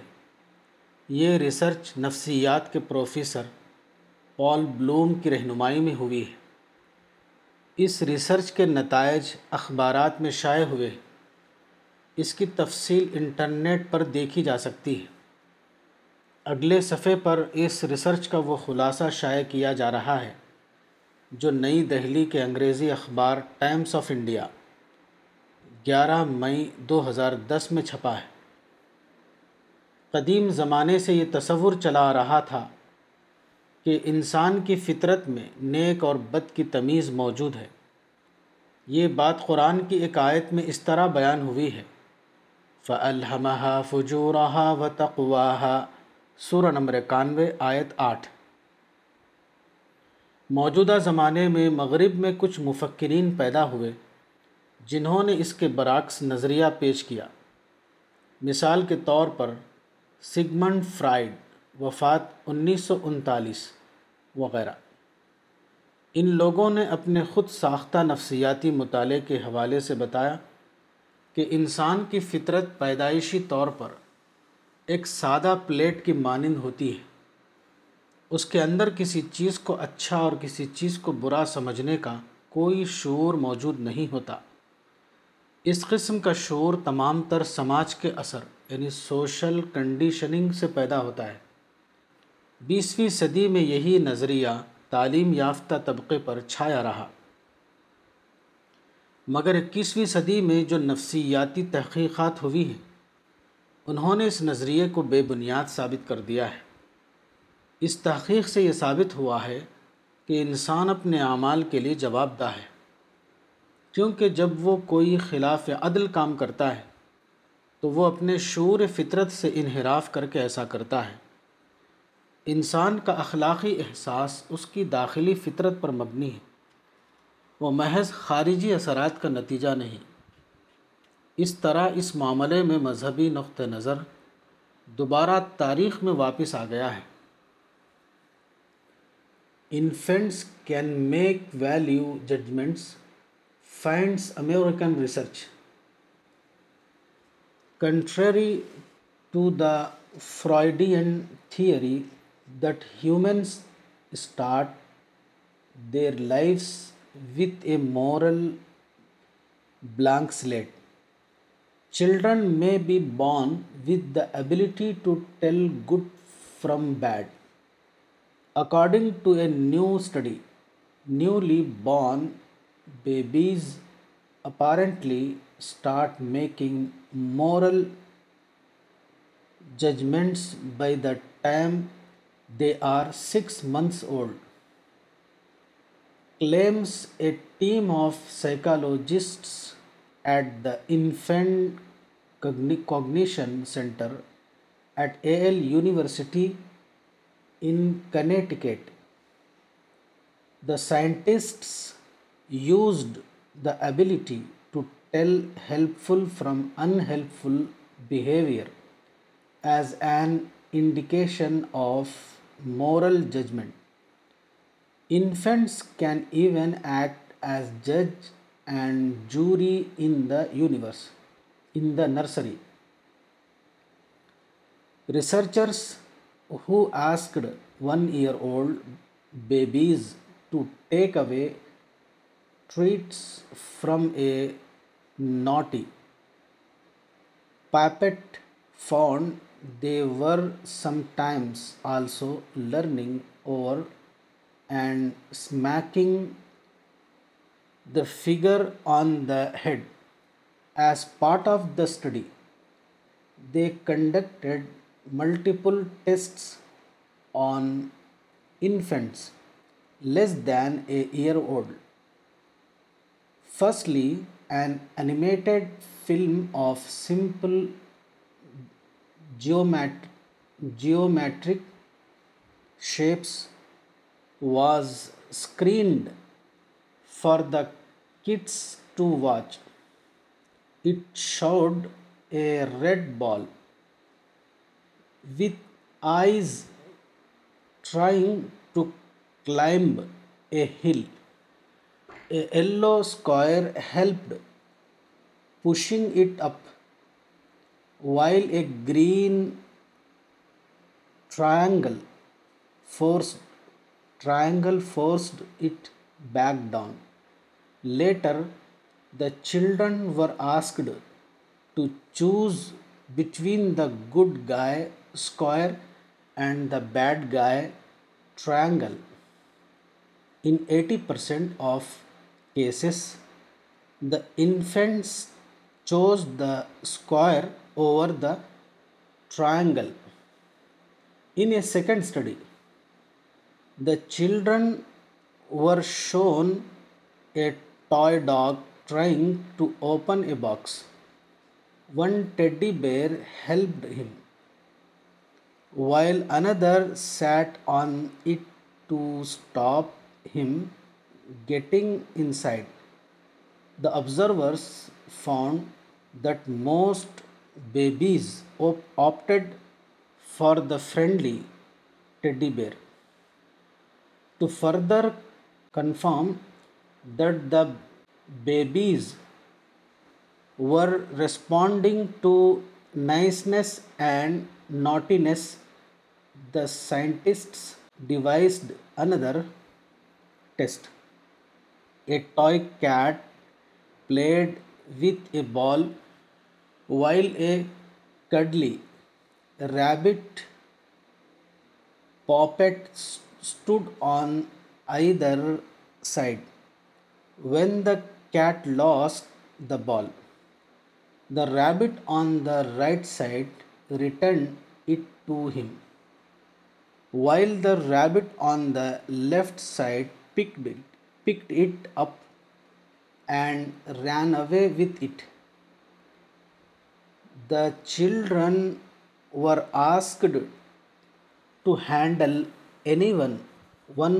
puppet. Most picked the naughty rabbit and smacked it on the head. Paul Bloom, professor of psychology who led the study, said the research counters theories of psychologists such as Sigmund Freud, who believed humans began life as amoral animals, and William James, who described a baby's mental life as one great blooming, buzzing confusion. There is a growing body of scientific evidence that supports the idea that perhaps some sense of good and evil is bred in the bone. The Times quoted Bloom as saying, Kayleigh Hemlin, author of the team's infant morality report, said, "We spend a lot of time worrying about teaching the difference between good guys and bad guys in the world, but this might be something that infants come to the world with. Peter Willets, a lecturer in psychology at Dundee University, said, "You cannot get inside the mind of the baby you cannot ask them. You have to go on what most attracts their attention. We now know that in the first 6 months, babies learn things much quicker than we thought possible. What they are born with and what they learn is difficult to divide he added the Times of India New Delhi page seventeen May eleven two thousand ten اررسالہ اگست دو ہزار سترہ مولانا Wahiduddin Khan صفحہ number تینتیس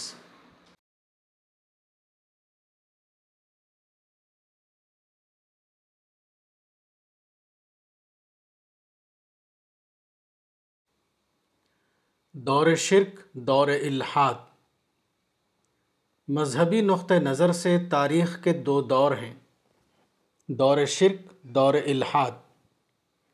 پیغمبر اسلام صلی اللہ علیہ وسلم کے ظہور سے پہلے ہزاروں سال تک دنیا میں شرک یعنی پولیتھیزم کا غلبہ تھا موجودہ زمانہ عمومی تقسیم کے اعتبار سے الحاد یعنی ایتھیزم کا زمانہ ہے تاہم الحاد انکار مذہب کا نظریہ ہے جبکہ سیکولرزم مذہب کے بارے میں عملاً طرف داری کا نظریہ دور شرک اور دور الحاد کے درمیان ایک چیز مشترک ہے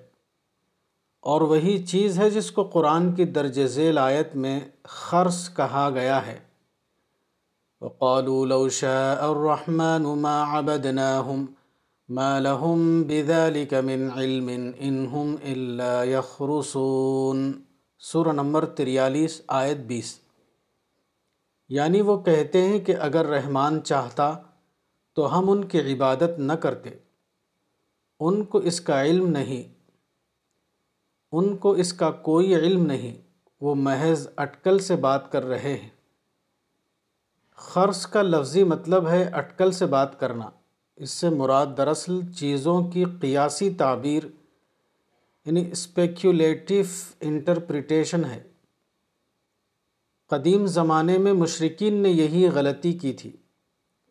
انہوں نے یہ کیا کہ فطرت کا جو ظاہرہ ان کو بڑا یعنی گریٹ نظر آیا اس کو انہوں نے الہ یعنی گاڈ کا درجہ دے دیا یہی چیز ہے جس کی طرف قرآن میں ان الفاظ میں اشارہ کیا گیا ہے ہادہ ربی ہادہ اکبر سورہ نمبر چھ آیت اٹھہتر یعنی یہ میرا رب ہے یہ سب سے بڑا ہے موجودہ زمانے میں سائنس کا سب سے بڑا کارنامہ یہ ہے کہ اس نے اس قدیم متھ کو توڑ دیا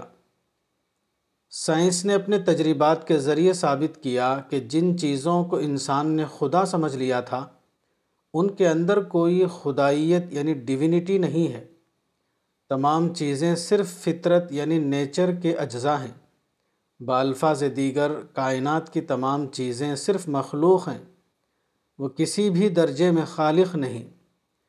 مشرکانہ کلچر کے نظریاتی خاتمے کا آخری دن بیس جولائی انیس سو انہتر تھا جبکہ امریکی ایسٹروناٹ نیل آم اسٹرانگ چار روزہ خلائی سفر طے کر کے چاند تک پہنچا اور چاند کی سطح پر اس نے اپنا قدم رکھ دیا الرسالہ اگست دو ہزار سترہ مولانا وحید الدین خان صفحہ نمبر پینتیس الحاد کا دور شرک کا مطلب ہے کسی غیر خدا کو خدا کا شریک یعنی پارٹنر قرار دے کر اس کی تعظیم یا عبادت کرنا موجودہ زمانے میں جب شرک کا دور ختم ہوا تو اس کے بعد یہ ہونا چاہیے تھا کہ دنیا میں توحید کا دور آ جائے لیکن اس وقت اہل مغرب دنیا کے فکری قائد بنے ہوئے تھے اور جیسا کہ معلوم ہے قرون وسطی یعنی مڈل ایج کے زمانے میں مغرب کے اہل علم اور چرچ کے درمیان شدید ٹکراؤ ہوا اس ٹکراؤ کی تفصیل جان ولیم ڈرے پر کی درج ذیل کتاب میں دیکھی جا سکتی ہے history of the conflict between religion and science eighteen seventy four قرون وسطیٰ کے بعد یورپ میں انیسویں صدی میں جدید الحادی فکر کا دور آیا یہ دور کسی علمی تحقیق کا نتیجہ نہ تھا بلکہ وہ تمام تر رد عمل یعنی ریاکشن کے نتیجے میں پیش آیا اس زمانے میں علمی تحقیق کا معیار یہ قرار پایا کہ وہ تمام تر سیکولر انداز میں ہو یعنی خدا کو حذف کر کے واقعات کی توجیح کرنا اس طرز فکر کے نتیجے میں وہ غیر مذہبی فلسفہ پیدا ہوا جس کو الحاد یعنی ایتھیزم کہا جاتا ہے انسان اپنی فطرت کے اعتبار سے ایک توجیح طلب حیوان یعنی ایکسپلینیشن سیکنگ انیمل ہے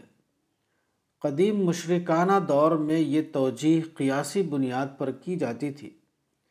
موجودہ ملحدانہ دور میں یہ توجیح علمی تحقیق کے نام پر کی جانے لگی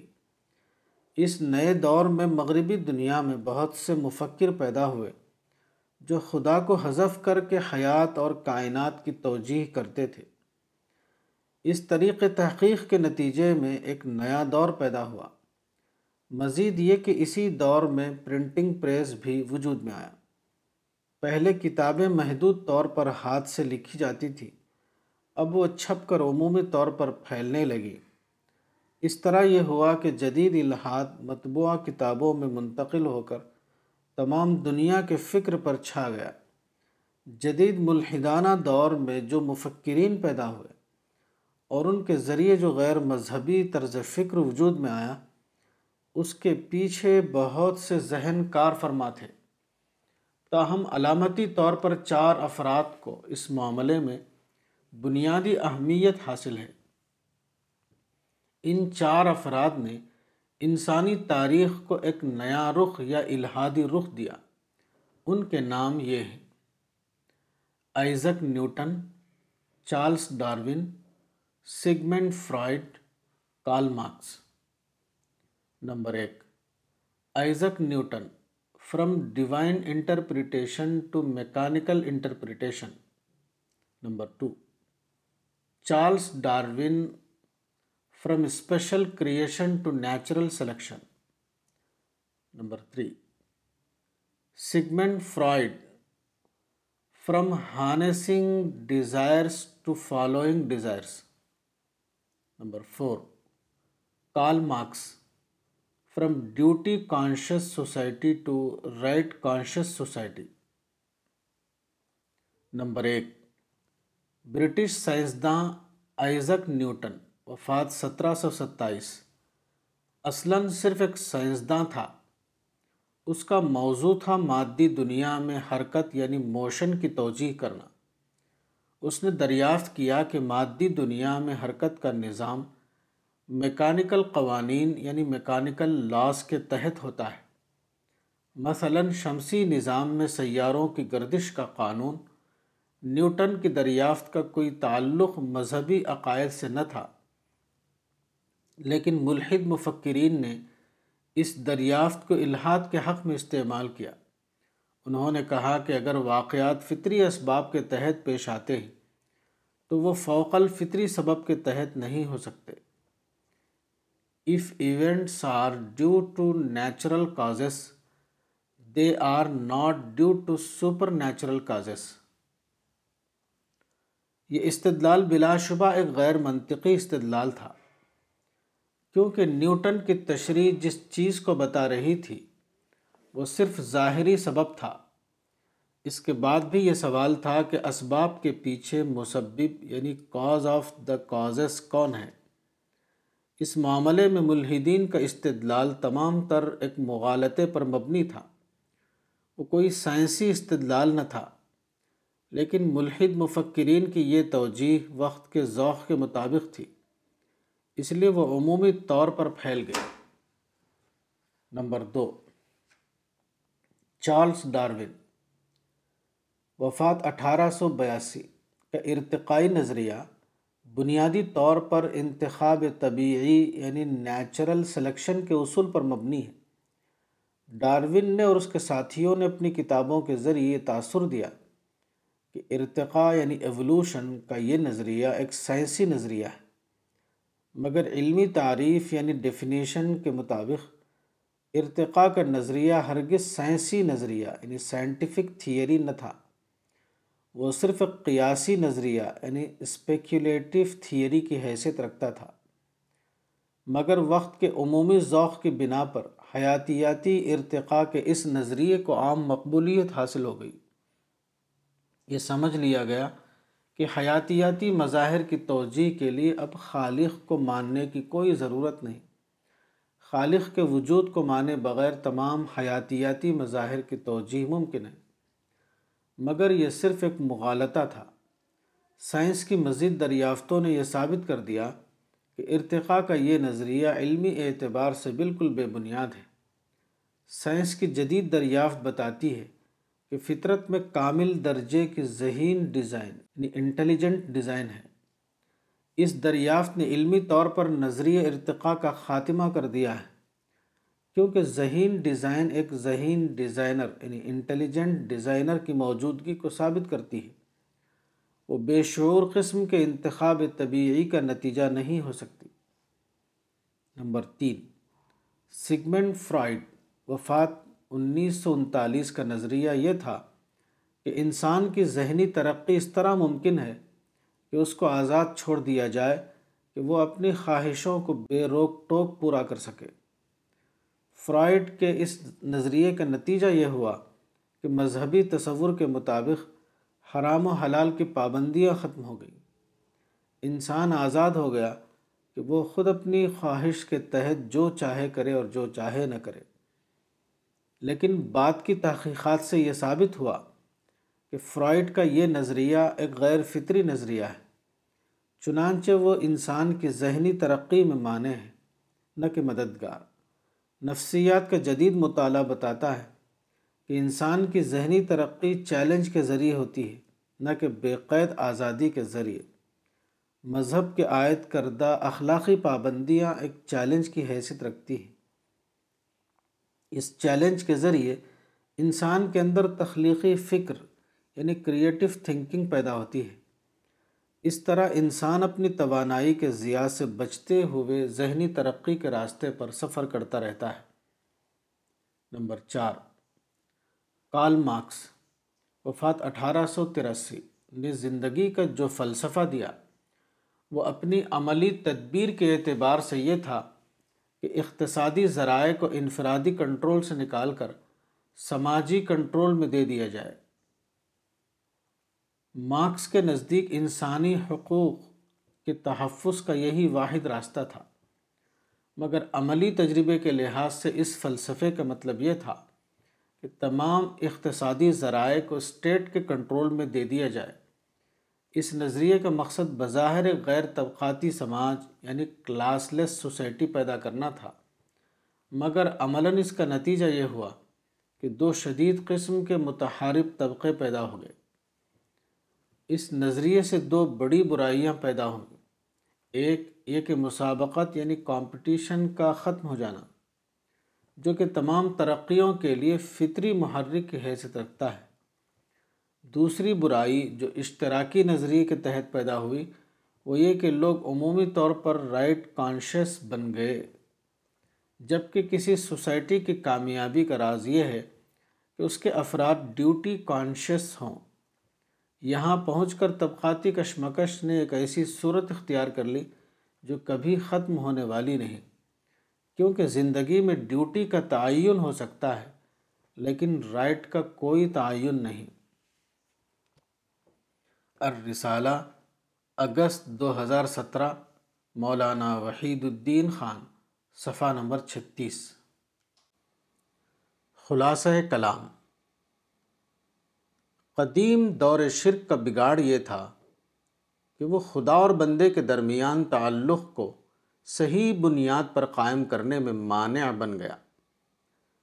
انسان کو یہ کرنا تھا کہ وہ اپنی سوچ کو اور محبت اور خوف کے جذبات کو مکمل طور پر خدا سے وابستہ کرے اسی کا نام توحید ہے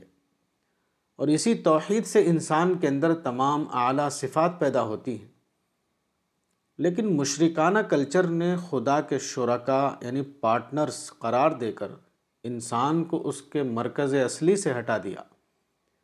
نتیجہ یہ ہوا کہ انسان اپنے مطلوب ارتقاء سے محروم ہو کر رہ گیا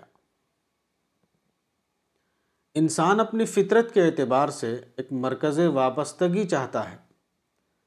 انسان کی اس فطری طلب کا مرجع صرف ایک ہے اور وہ اس کا خالق ہے بندے کا خالق سے تعلق قائم ہونا ایسا ہی ہے جیسے بجلی کے بلب کا پاور ہاؤس سے تعلق قائم ہونا شرک کی برائی یہ تھی کہ اس نے انسان کی اس طلب کے لیے اس کو ایک غیر واقعی بدل یعنی فالس سبسٹیٹیوٹ دے دیا اس بنا پر ایسا ہوا کہ انسان کو اس کی فطری طلب کا مرکز نہیں ملا اور نتیجتاً انسان اپنی شخصیت کے اس ارتقاء سے محروم ہو گیا جو اس کے لیے پیدائشی طور پر مقدر تھا جدید الحاد کے دور میں دوبارہ انسان ایک اور اعتبار سے اسی محرومی کا شکار ہو گیا قرآن میں بتایا گیا ہے کہ انسان کو علم قلیل دیا گیا ہے الاسراء آیت پچسی انسان کے لیے آزادی بہت اچھی چیز ہے لیکن انسان اپنی فطری ساخت کے اعتبار سے کامل آزادی کا تحمل نہیں کر سکتا انسان کے لیے حقیقت پسندی یہ ہے کہ وہ اپنی اس محدودیت یعنی لمیٹیشن کو جانے اور مقید آزادی یعنی گائیڈڈ فریڈم پر راضی ہو جائے جدید الحاد نے آزادی کو خیر مطلق یعنی سمم بونم قرار دے کر انسان کو اس کی فطرت کے راستے سے ہٹا دیا یہی وجہ ہے کہ بظاہر ہر قسم کی ترقیوں کے باوجود انسان اس اہم ترین چیز سے محروم ہو گیا جس کو ذہنی سکون یعنی پیس آف مائنڈ کہا جاتا ہے سائنس کے میدان میں مسلمانوں کے پچھڑے پن کی وجہ اگر مختصر طور پر بتانی ہو تو وہ صرف ایک ہوگی مسلمانوں میں سائنسی شعور نہ ہونا ہندوستان کا زمیندار طبقہ جدید تجارت میں پیچھے کیوں ہو گیا اس کی وجہ یہ ہے کہ اس کے اندر تجارتی شعور موجود نہ تھا یہی واقعہ سائنس کے سلسلے میں مسلمانوں کے ساتھ پیش آیا ایک یا ایک سے زیادہ اسباب کی بنا پر مسلمانوں کے اندر جدید دور میں سائنسی شعور پیدا نہ ہو سکا یہی وجہ ہے کہ انہوں نے سائنس کی تعلیم کی طرف توجہ نہ دی اور اگر توجہ دی بھی تو ادھوری شکل میں الرسالہ اگست دو ہزار سترہ مولانا وحید الدین خان صفحہ نمبر انتالیس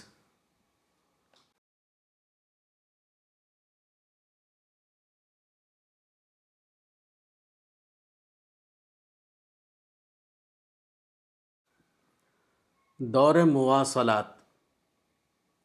قرآن کی سور بنی اسرائیل میں ایک آیت آئی ہے اس کے الفاظ یہ ہیں وَلَقَدْ كَرَّمْنَا بنی آدم وَحَمَلْنَاهُمْ فِي الْبَرِّ وَالْبَحْرِ سورہ نمبر سترہ آیت ستر یعنی ہم نے آدم کی اولاد کو عزت دی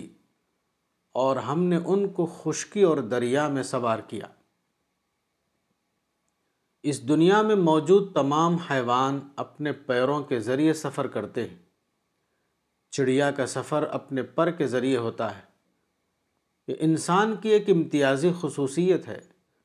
کہ وہ خارجی سواری کے ذریعے اپنا سفر کر سکتا ہے موجودہ زمانے میں جدید مواصلات یعنی ماڈرن کمیونیکیشن کی ایجاد نے سواری یعنی ٹرانسپورٹیشن کے تصور کو بہت بڑھا دیا ہے آج کے انسان کے لیے یہ ممکن ہو گیا ہے کہ وہ جسمانی حمل و نقل یعنی فزیکل ٹرانسپورٹیشن سے زیادہ تیز رفتاری کے ساتھ سفر کرے اور اسی کے ساتھ افکار کے حمل و نقل یعنی ٹرانسپورٹیشن آف آئیڈیاز کو بھی نہایت سرعت رفتار سے انجام دے سکے قرآن کی مذکورہ آیت میں براہ راست طور پر صرف حیوانی مواصلات کا ذکر ہے مگر بالواسطہ طور پر اس میں ہر قسم کے مواصلات بشمول مواصلات بذریعہ ٹیکنالوجی کا اشارہ موجود ہے آدمی اگر اس آیت کو اس کے توسیع مفہوم ایکسٹینڈڈ یعنی میننگ کے ساتھ پڑھے تو یہ آیت اس کے لیے کائناتی معرفت کا ذریعہ بن جائے گی اس آیت میں وہ اللہ کی کائناتی نعمت کو دریافت کرے گا یہ ایک آیت اس کے لیے بلین ٹریلین سے بھی زیادہ معانی کا خزانہ بن جائے گی قرآن معروف معنوں میں کوئی معلوماتی کتاب نہیں لیکن قرآن کے اندر وہ تمام معلومات موجود ہیں جن کا تعلق معرفت سے ہے یہ معلومات زیادہ تر اشارات کی صورت میں ہیں ان آیتوں پر غور کر کے ان کے اندر چھپے ہوئے معانی کو دریافت کیا جا سکتا ہے یہی وہ تدبر اور تفکر ہے جس سے معرفت میں اضافہ ہوتا ہے یہی وہ چیز ہے جو آدمی کے ایمان کو یقین کے درجے تک پہنچا دیتی ہے یہی وجہ ہے کہ قرآن میں تدبر کو نصیحت سرسعد آیت انتیس کا ذریعہ بتایا گیا ہے رسالہ اگست دو ہزار سترہ مولانا وحید الدین خان صفحہ نمبر اکتالیس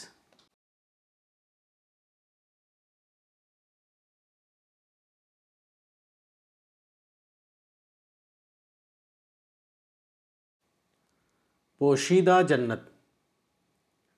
قرآن میں ہے کہ جو لوگ ایمان والی زندگی گزاریں ان کے لیے آخرت میں جنت کا انعام ہے اس سلسلے کی ایک آیت یہ ہے فَلَا تَعْلَمُ نَفْسٌ مَا أُخْفِيَ لَهُم مِّن قُرَّةِ أَعْيُن جَزَاءً بِمَا كَانُوا يَعْمَلُونَ سورہ نمبر بتیس آیت سترہ تو کسی کو نہیں معلوم کہ ان لوگوں کے لیے ان کے اعمال کے سلے میں آنکھوں کی کیا ٹھنڈک چھپا رکھی گئی ہے اس آیت میں اخفی یا لہم کا لفظ بہت بامانہ ہے اس کا لفظی مطلب ہے ان کے لیے چھپا کر رکھنا یعنی کیپٹ ہیڈن فار دیم اس سے معلوم ہوتا ہے کہ جنت مستقبل میں بنائی جانے والی دنیا نہیں ہے بلکہ آج ہی بنائی ہوئی موجود ہے جس طرح ہماری زمین ایک بالفعل موجود دنیا ہے اسی طرح جنت ایک ایسی دنیا ہے جو بالفعل موجود ہے سیارہ ارض کے بارے میں ہم جانتے ہیں کہ وہ شمسی نظام یعنی سولار سسٹم کا ایک سیارہ ہے جو ہمارے لیے بذریعہ دوربین یعنی ٹیلیسکوپ قابل مشاہدہ ہے لیکن جنت اس طرح ہمارے لیے قابل مشاہدہ نہیں کسی بھی دوربین کے ذریعے ہم جنت کو دیکھ نہیں سکتے البتہ سائنسی دریافت نے ہمارے لیے ایک قیاس کا موقع فراہم کیا ہے سائنسی دریافت یہ کہتی ہے کہ اسپیس کا بڑا حصہ ڈارک میٹر کی صورت میں ہے یعنی وہ اسپیس میں موجود ہے لیکن ہم اس کو اپنی آنکھوں سے دیکھ نہیں سکتے اب جنت پر یقین کرنے کے لیے یہ قیاس قائم کیا جا سکتا ہے کہ جنت کی دنیا غالباً ڈارک میٹر کے درمیان اسپیس میں کسی مقام پر چھپی ہوئی موجود ہو قرآن میں بتایا گیا ہے کہ اس دنیا میں ہر چیز جوڑے کی شکل میں پیدا کی گئی ہے الزاریات آیت انچاس اس میں یہ اشارہ ملتا ہے کہ ہماری زمین کا بھی ایک جوڑا یعنی پیر ہے اسی سے یہ قیاس کیا جا سکتا ہے کہ دوسری دنیا موجودہ زمین کی تکمیل ہے موجودہ دنیا میں کسی بھی انسان کی آرزویں پوری نہیں ہوتی یہاں کسی بھی انسان کو اس کی خواہش کے اعتبار سے فلفلمنٹ نہیں ملتا یہ صورتحال اس بات کا قرینہ ہے کہ یہی دوسری دنیا شاید وہ دنیا ہے جس کو ابدی جنت کا نام دیا گیا ہے الرسالہ اگست دو ہزار سترہ مولانا وحید الدین خان صفحہ نمبر بیالیس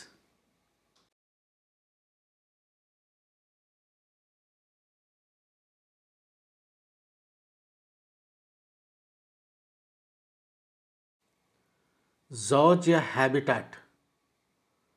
قرآن میں ایک آیت ان الفاظ میں آئی ہے وَمِن كُلِّ شَيْءٍ خَلَقْنَا زَوْجَيْنِ لَعَلَّكُمْ تَذَكَّرُونَ سورہ نمبر اکاون آیت انچاس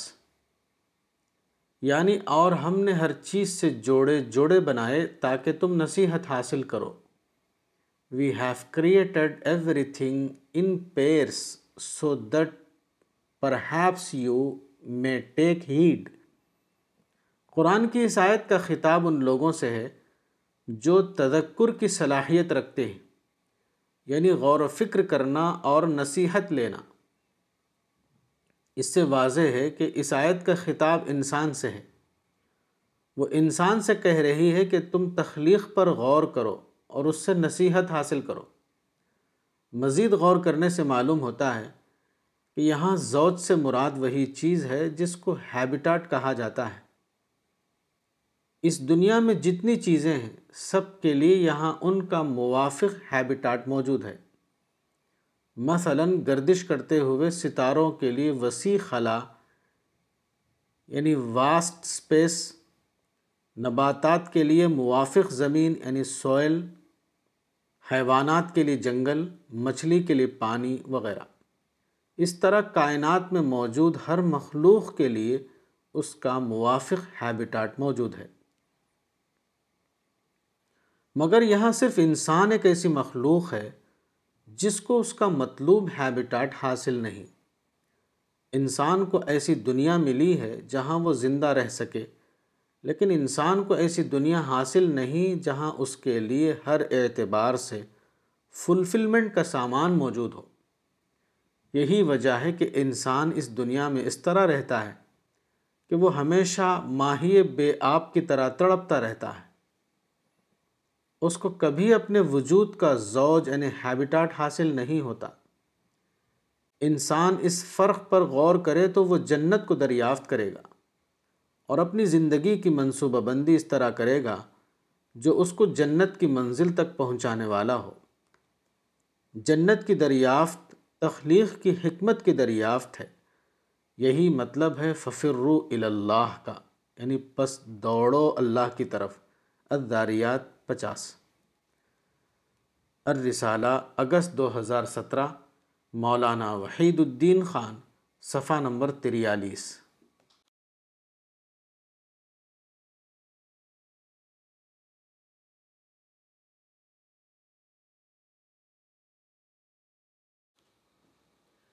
کائنات کی معنویت سائنس فطرت یعنی نیچر کے مطالعے کا نام ہے فطرت میں وہ تمام چیزیں شامل ہیں جن کو ہم کائنات کہتے ہیں سائنسی مطالعے کا آغاز کچھ ابتدائی باتوں سے ہوا لیکن یہ مطالعہ جتنا زیادہ بڑھتا گیا اتنا ہی یہ ظاہر ہوتا گیا کہ کائنات ایک بے حد بامانہ کائنات ہے کائنات کی کوئی بھی ایسی تشریح جو کائنات کی معنویت کے اعتراف پر قائم نہ ہو وہ سائنسی تحقیقات سے مطابقت نہیں رکھتی مثلا سائنسی مطالعے کے ذریعے معلوم ہوا کہ کائنات کے اندر ایک ذہین ڈیزائن یعنی انٹیلیجنٹ ڈیزائن ہے اب اگر یہ نہ مانا جائے کہ کائنات کا ایک ذہین ڈیزائنر یعنی انٹیلیجنٹ ڈیزائنر ہے تو کائنات کا نادر ظاہرہ ناقابل توجیح بن جاتا ہے اسی طرح سائنس کے مطالعے نے بتایا کہ ہماری کائنات ایک کسٹم میڈ کائنات ہے یعنی وہ انسان کی ضرورتوں کے عین مطابق ہے اب اگر ایک ایسے خالق کو نہ مانا جائے جس نے دو الگ الگ چیزوں کے درمیان اس مطابقت کو قائم کیا تو اس ظاہرے کی کوئی قابل فہم توجیح ممکن نہیں اسی طرح مختلف شعبوں میں سائنس کا مطالعہ بتاتا ہے کہ کائنات کے مختلف اجزاء آپس میں بے حد مربوط ہیں اور ان کے درمیان ایک انتہائی فائن ٹیوننگ پائی جاتی ہے تو اس مائنڈ باگلنگ ظاہرے کی ضرور کوئی توجہ ہونی چاہیے سائنس کوئی مذہبی سبجیکٹ نہیں سائنس کا موضوع خالق کی دریافت نہیں سائنس کا موضوع تخلیق یعنی کریشن کی دریافت ہے لیکن خالق یعنی کریٹر تخلیق سے جدا نہ تھا اس لیے تخلیق کا مطالعہ عملاً خالق کا مطالعہ بن گیا سائنس نے اپنے مطالعے کے ذریعے جو چیزیں دریافت کیں وہ سب خدائی نشانیوں کا اظہار بن گئیں جن کو قرآن میں آیات اللہ یعنی سائنس آف گاڈ کہا گیا ہے اس اعتبار سے یہ کہنا درست ہوگا کہ تخلیق کی معنویت کی دریافت خالق معنویت کی دریافت کے ہم معنی ہے الرسالہ اگست دو ہزار سترہ مولانا وحید الدین خان صفحہ نمبر چوالیس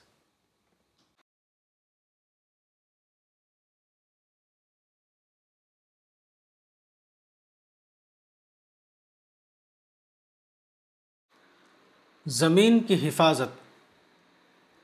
موجودہ زمانے میں جو آلات دریافت ہوئے ان کے ذریعے یہ ممکن ہو گیا ہے کہ خلائی واقعات کا نہایت صحت کے ساتھ مشاہدہ کیا جا سکے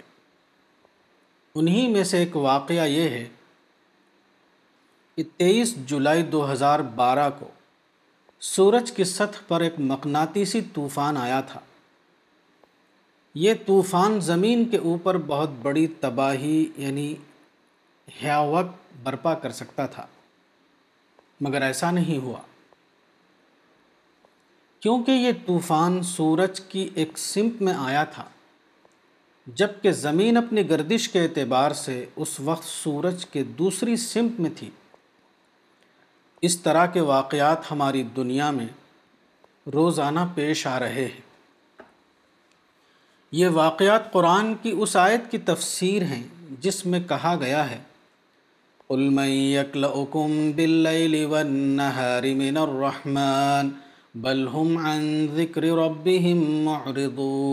سورہ نمبر اکیس آیت بیالیس کائنات میں انسان کی حفاظت کا یہ انتظام بتاتا ہے کہ اللہ کتنے زیادہ بڑے پیمانے پر انسان کے ساتھ رحمت کا معاملہ کر رہا ہے انسان اپنی غفلت کی بنا پر اس حقیقت سے بے خبر رہتا ہے اگر انسان اس حقیقت کو جانے تو بلا شبہ اس کی زندگی میں ایک ربانی انقلاب آ جائے massive solar storm almost hit earth in to London a massive magnetic storm with a speed of 3000 thousand kilo per second enough to circle Earth 5 times in 1 minute, and the likes of which has not been seen in the past 150 years almost hit the world in 2012. But as it tore through Earth's orbit, releasing energy equivalent to that of about 1 billion hydrogen bombs. Good fortune prevailed on the blue planet, which was placed on the other side of the sun at the time. Had the eruption come 9 days earlier, it would have hit Earth, potentially destroying our electrical grid, disabling satellites and GPS, and disrupting our increasingly electronic lives, wreaking havoc and causing fireworks. Experts confirmed on Wednesday that a fierce solar eruption known as coronal mass ejections blasted away from the sun and sent a pulse of magnetized plasma barrelling into space and through Earth's orbit the Times of India New Delhi March twenty two thousand fourteen page nineteen Al Risala اگست دو ہزار سترہ مولانا Wahiduddin Khan صفحہ number پینتالیس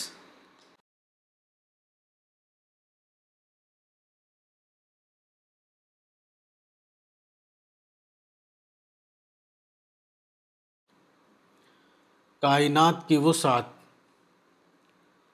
جب سے خلا کے دوربینی مشاہدے کا دور آیا ہے نئی کہکشاؤں اور نئے ستاروں کا انکشاف ہوتا رہتا ہے کچھ دنوں پہلے اس قسم کا ایک خلائی انکشاف سامنے آیا ہے مغربی سائنسدانوں کی ایک ٹیم فرانس کی رست گاہ یعنی کوڈ ڈزیو آبزرویٹری کے تحت خلائی مشاہدہ کر رہی تھی اس ٹیم نے ایک ایسا نیا ستارہ دریافت کیا ہے جو ہمارے سورج سے تیرہ سو گنا بڑا ہے اور زمین سے بارہ ہزار سال نور کے فاصلے پر واقع ہے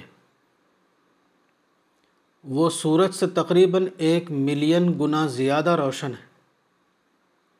خوردبین اور دوربین جیسے آلات کی دریافت سے پہلے انسان کو دنیا کے عجائبات کے بارے میں بہت کم معلوم تھا بیسویں صدی کا زمانہ معلوماتی انفجار یعنی نالج ایکسپلوژن کا زمانہ ہے اس دور میں کائنات کے بارے میں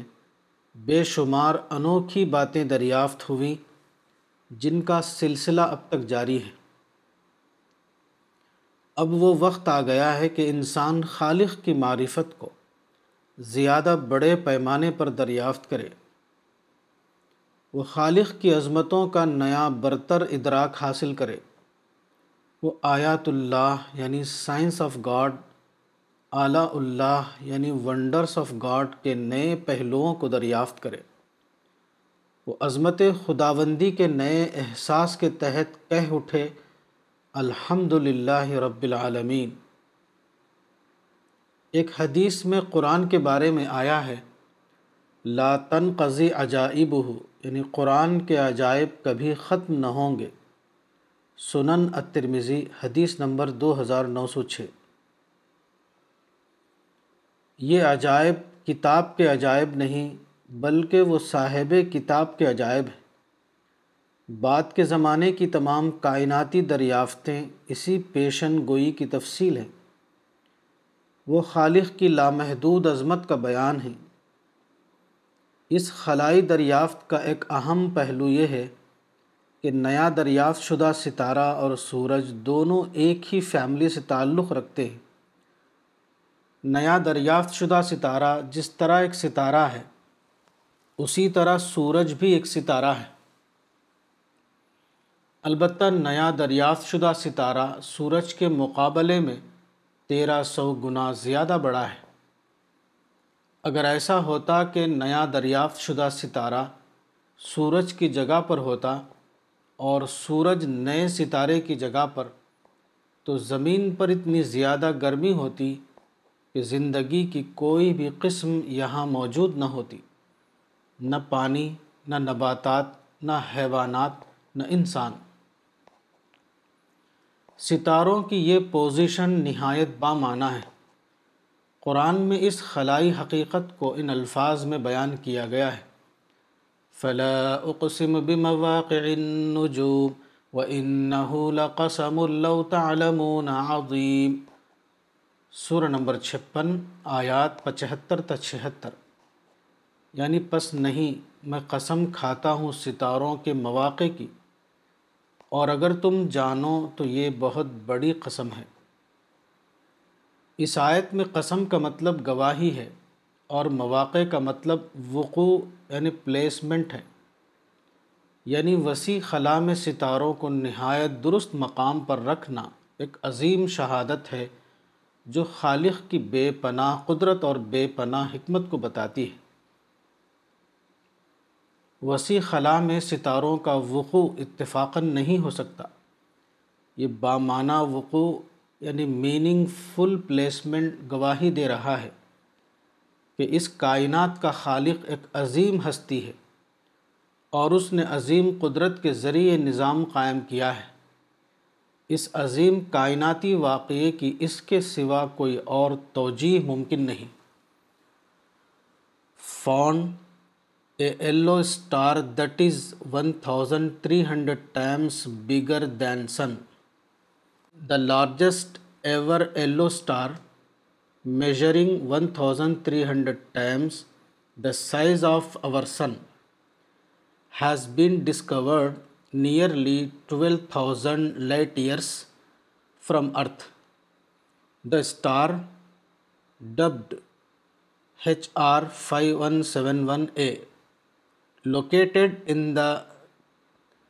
constellation Centaurus is the largest known member of the family of yellow stars to which our Sun belongs. It is also one of the 10 largest stars found so far, 50% larger than the famous red supergiant Betelgeuse and about 1 million times brighter than the sun. The team led by Oliver Chestnut of the Côte d'Azur Observatory in Nice, France, found that the yellow hypergiant star is much bigger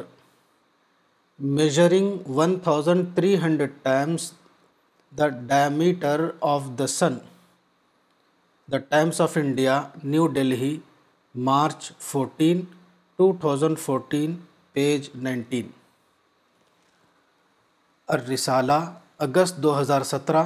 Maulana Wahiduddin Khan صفحہ number چھیالیس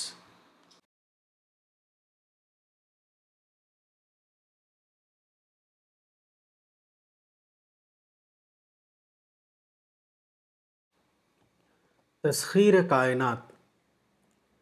انسان کے لیے اللہ کی ایک نعمت وہ ہے جس کو تسخیر کہا گیا ہے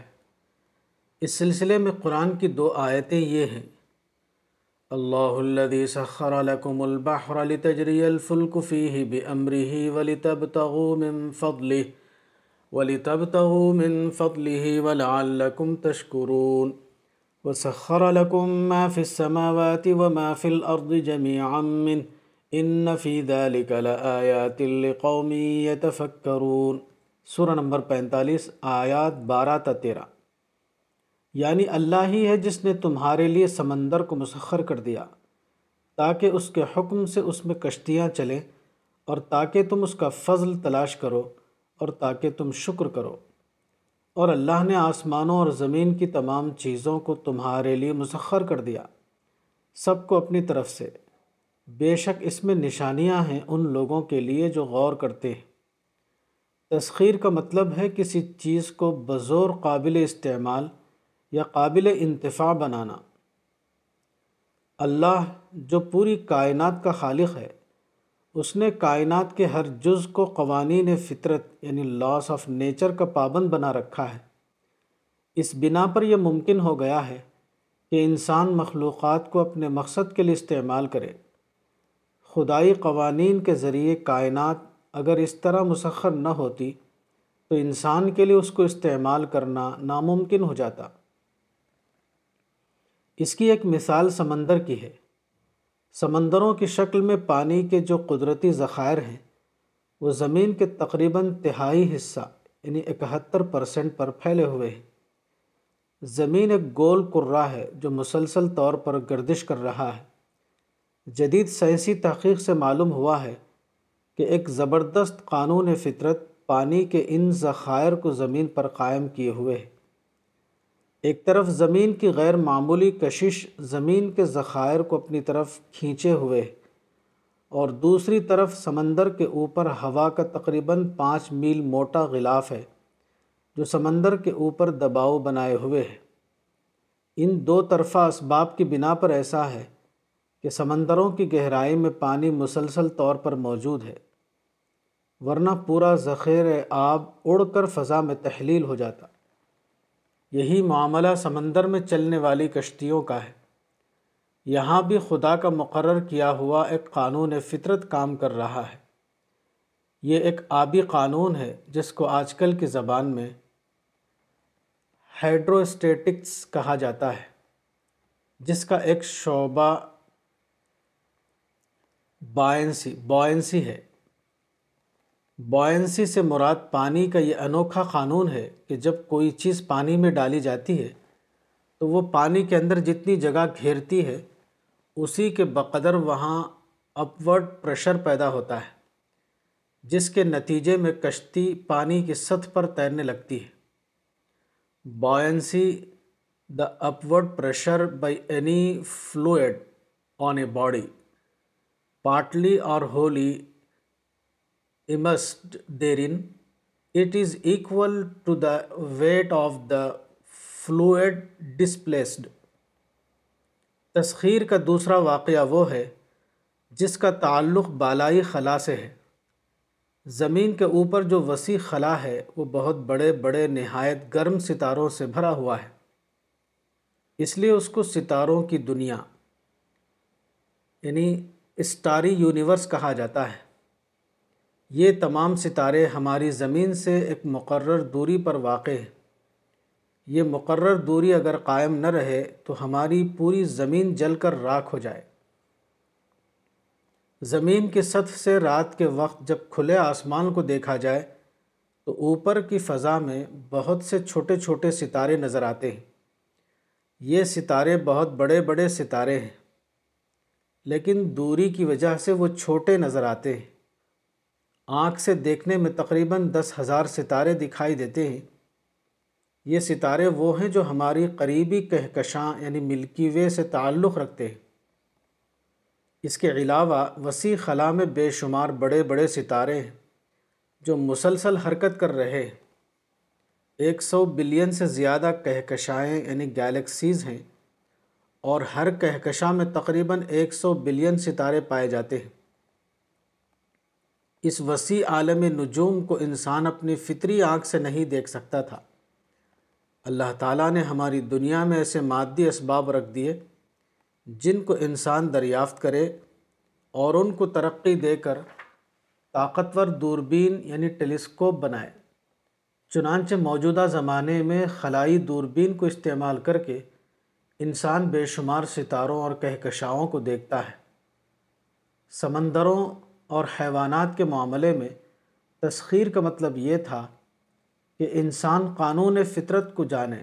اور اس کی مدد سے ان چیزوں کو اپنی ضرورت کے لیے استعمال کرے عالم نجوم کے معاملے میں تسخیر کا مطلب ان کو اپنی ضرورت کے لیے استعمال کرنا نہیں ہے بلکہ اس کا مطلب یہ ہے کہ وسیع عالم نجوم کو انسان آلات کی مدد سے دیکھے وہ ان پر غور و فکر کرے وہ غور و فکر کے ذریعے عالم نجوم کو اعلیٰ معرفت کے حصول کا ذریعہ بنائے سمندروں اور حیوانات کی تسخیر انسان کی خدمت کے لیے ہے اور عالم نجوم کی تسخیر اس لیے ہے کہ ان کے ذریعے سے آدمی خالق کی عظمت کو دریافت کرے وہ ان میں غور و فکر کر کے اپنے لیے معرفتِ اعلیٰ کا رزق حاصل کرے قرآن میں کائناتی واقعات کو قرآنی پیغام کے حق میں بطور استدلال پیش کیا گیا ہے گویا قرآن میں جو بات نظری طور پر کہی گئی ہے کائنات اس کے حق میں واقعاتی دلیل ہے اس اعتبار سے پوری سائنس قرآن کا علم کلام ہے کیونکہ سائنس کسی سائنسداں کے خود ساختہ علم کا نام نہیں بلکہ وہ خدا کی کائنات میں کام کرنے والے قوانین کی تلاش کا نام ہے ان قوانین کا جو حصہ بھی سائنس دریافت کرتی ہے وہ خدا کی کار فرمائیوں کی ایک جھلک ہوتی ہے وہ خدا کی آیتوں میں سے ایک آیت یعنی نشانی کا انسانی علم میں آنا ہوتا ہے سائنسداں کے لیے سائنس کا علم برائے علم ہے یا زیادہ سے زیادہ علم برائے تعمیر دنیا مگر مومن کے لیے سائنس ایک علمی ہتھیار ہے جس سے وہ دعوت حق کی جد و جہد میں کام لیتا ہے جس سے وہ اپنی بات کو مدلل کر کے لوگوں کے سامنے پیش کرتا ہے اسلام پندرہویں صدی میں الرسالہ اگست دو ہزار سترہ مولانا وحید الدین خان صفحہ نمبر اڑتالیس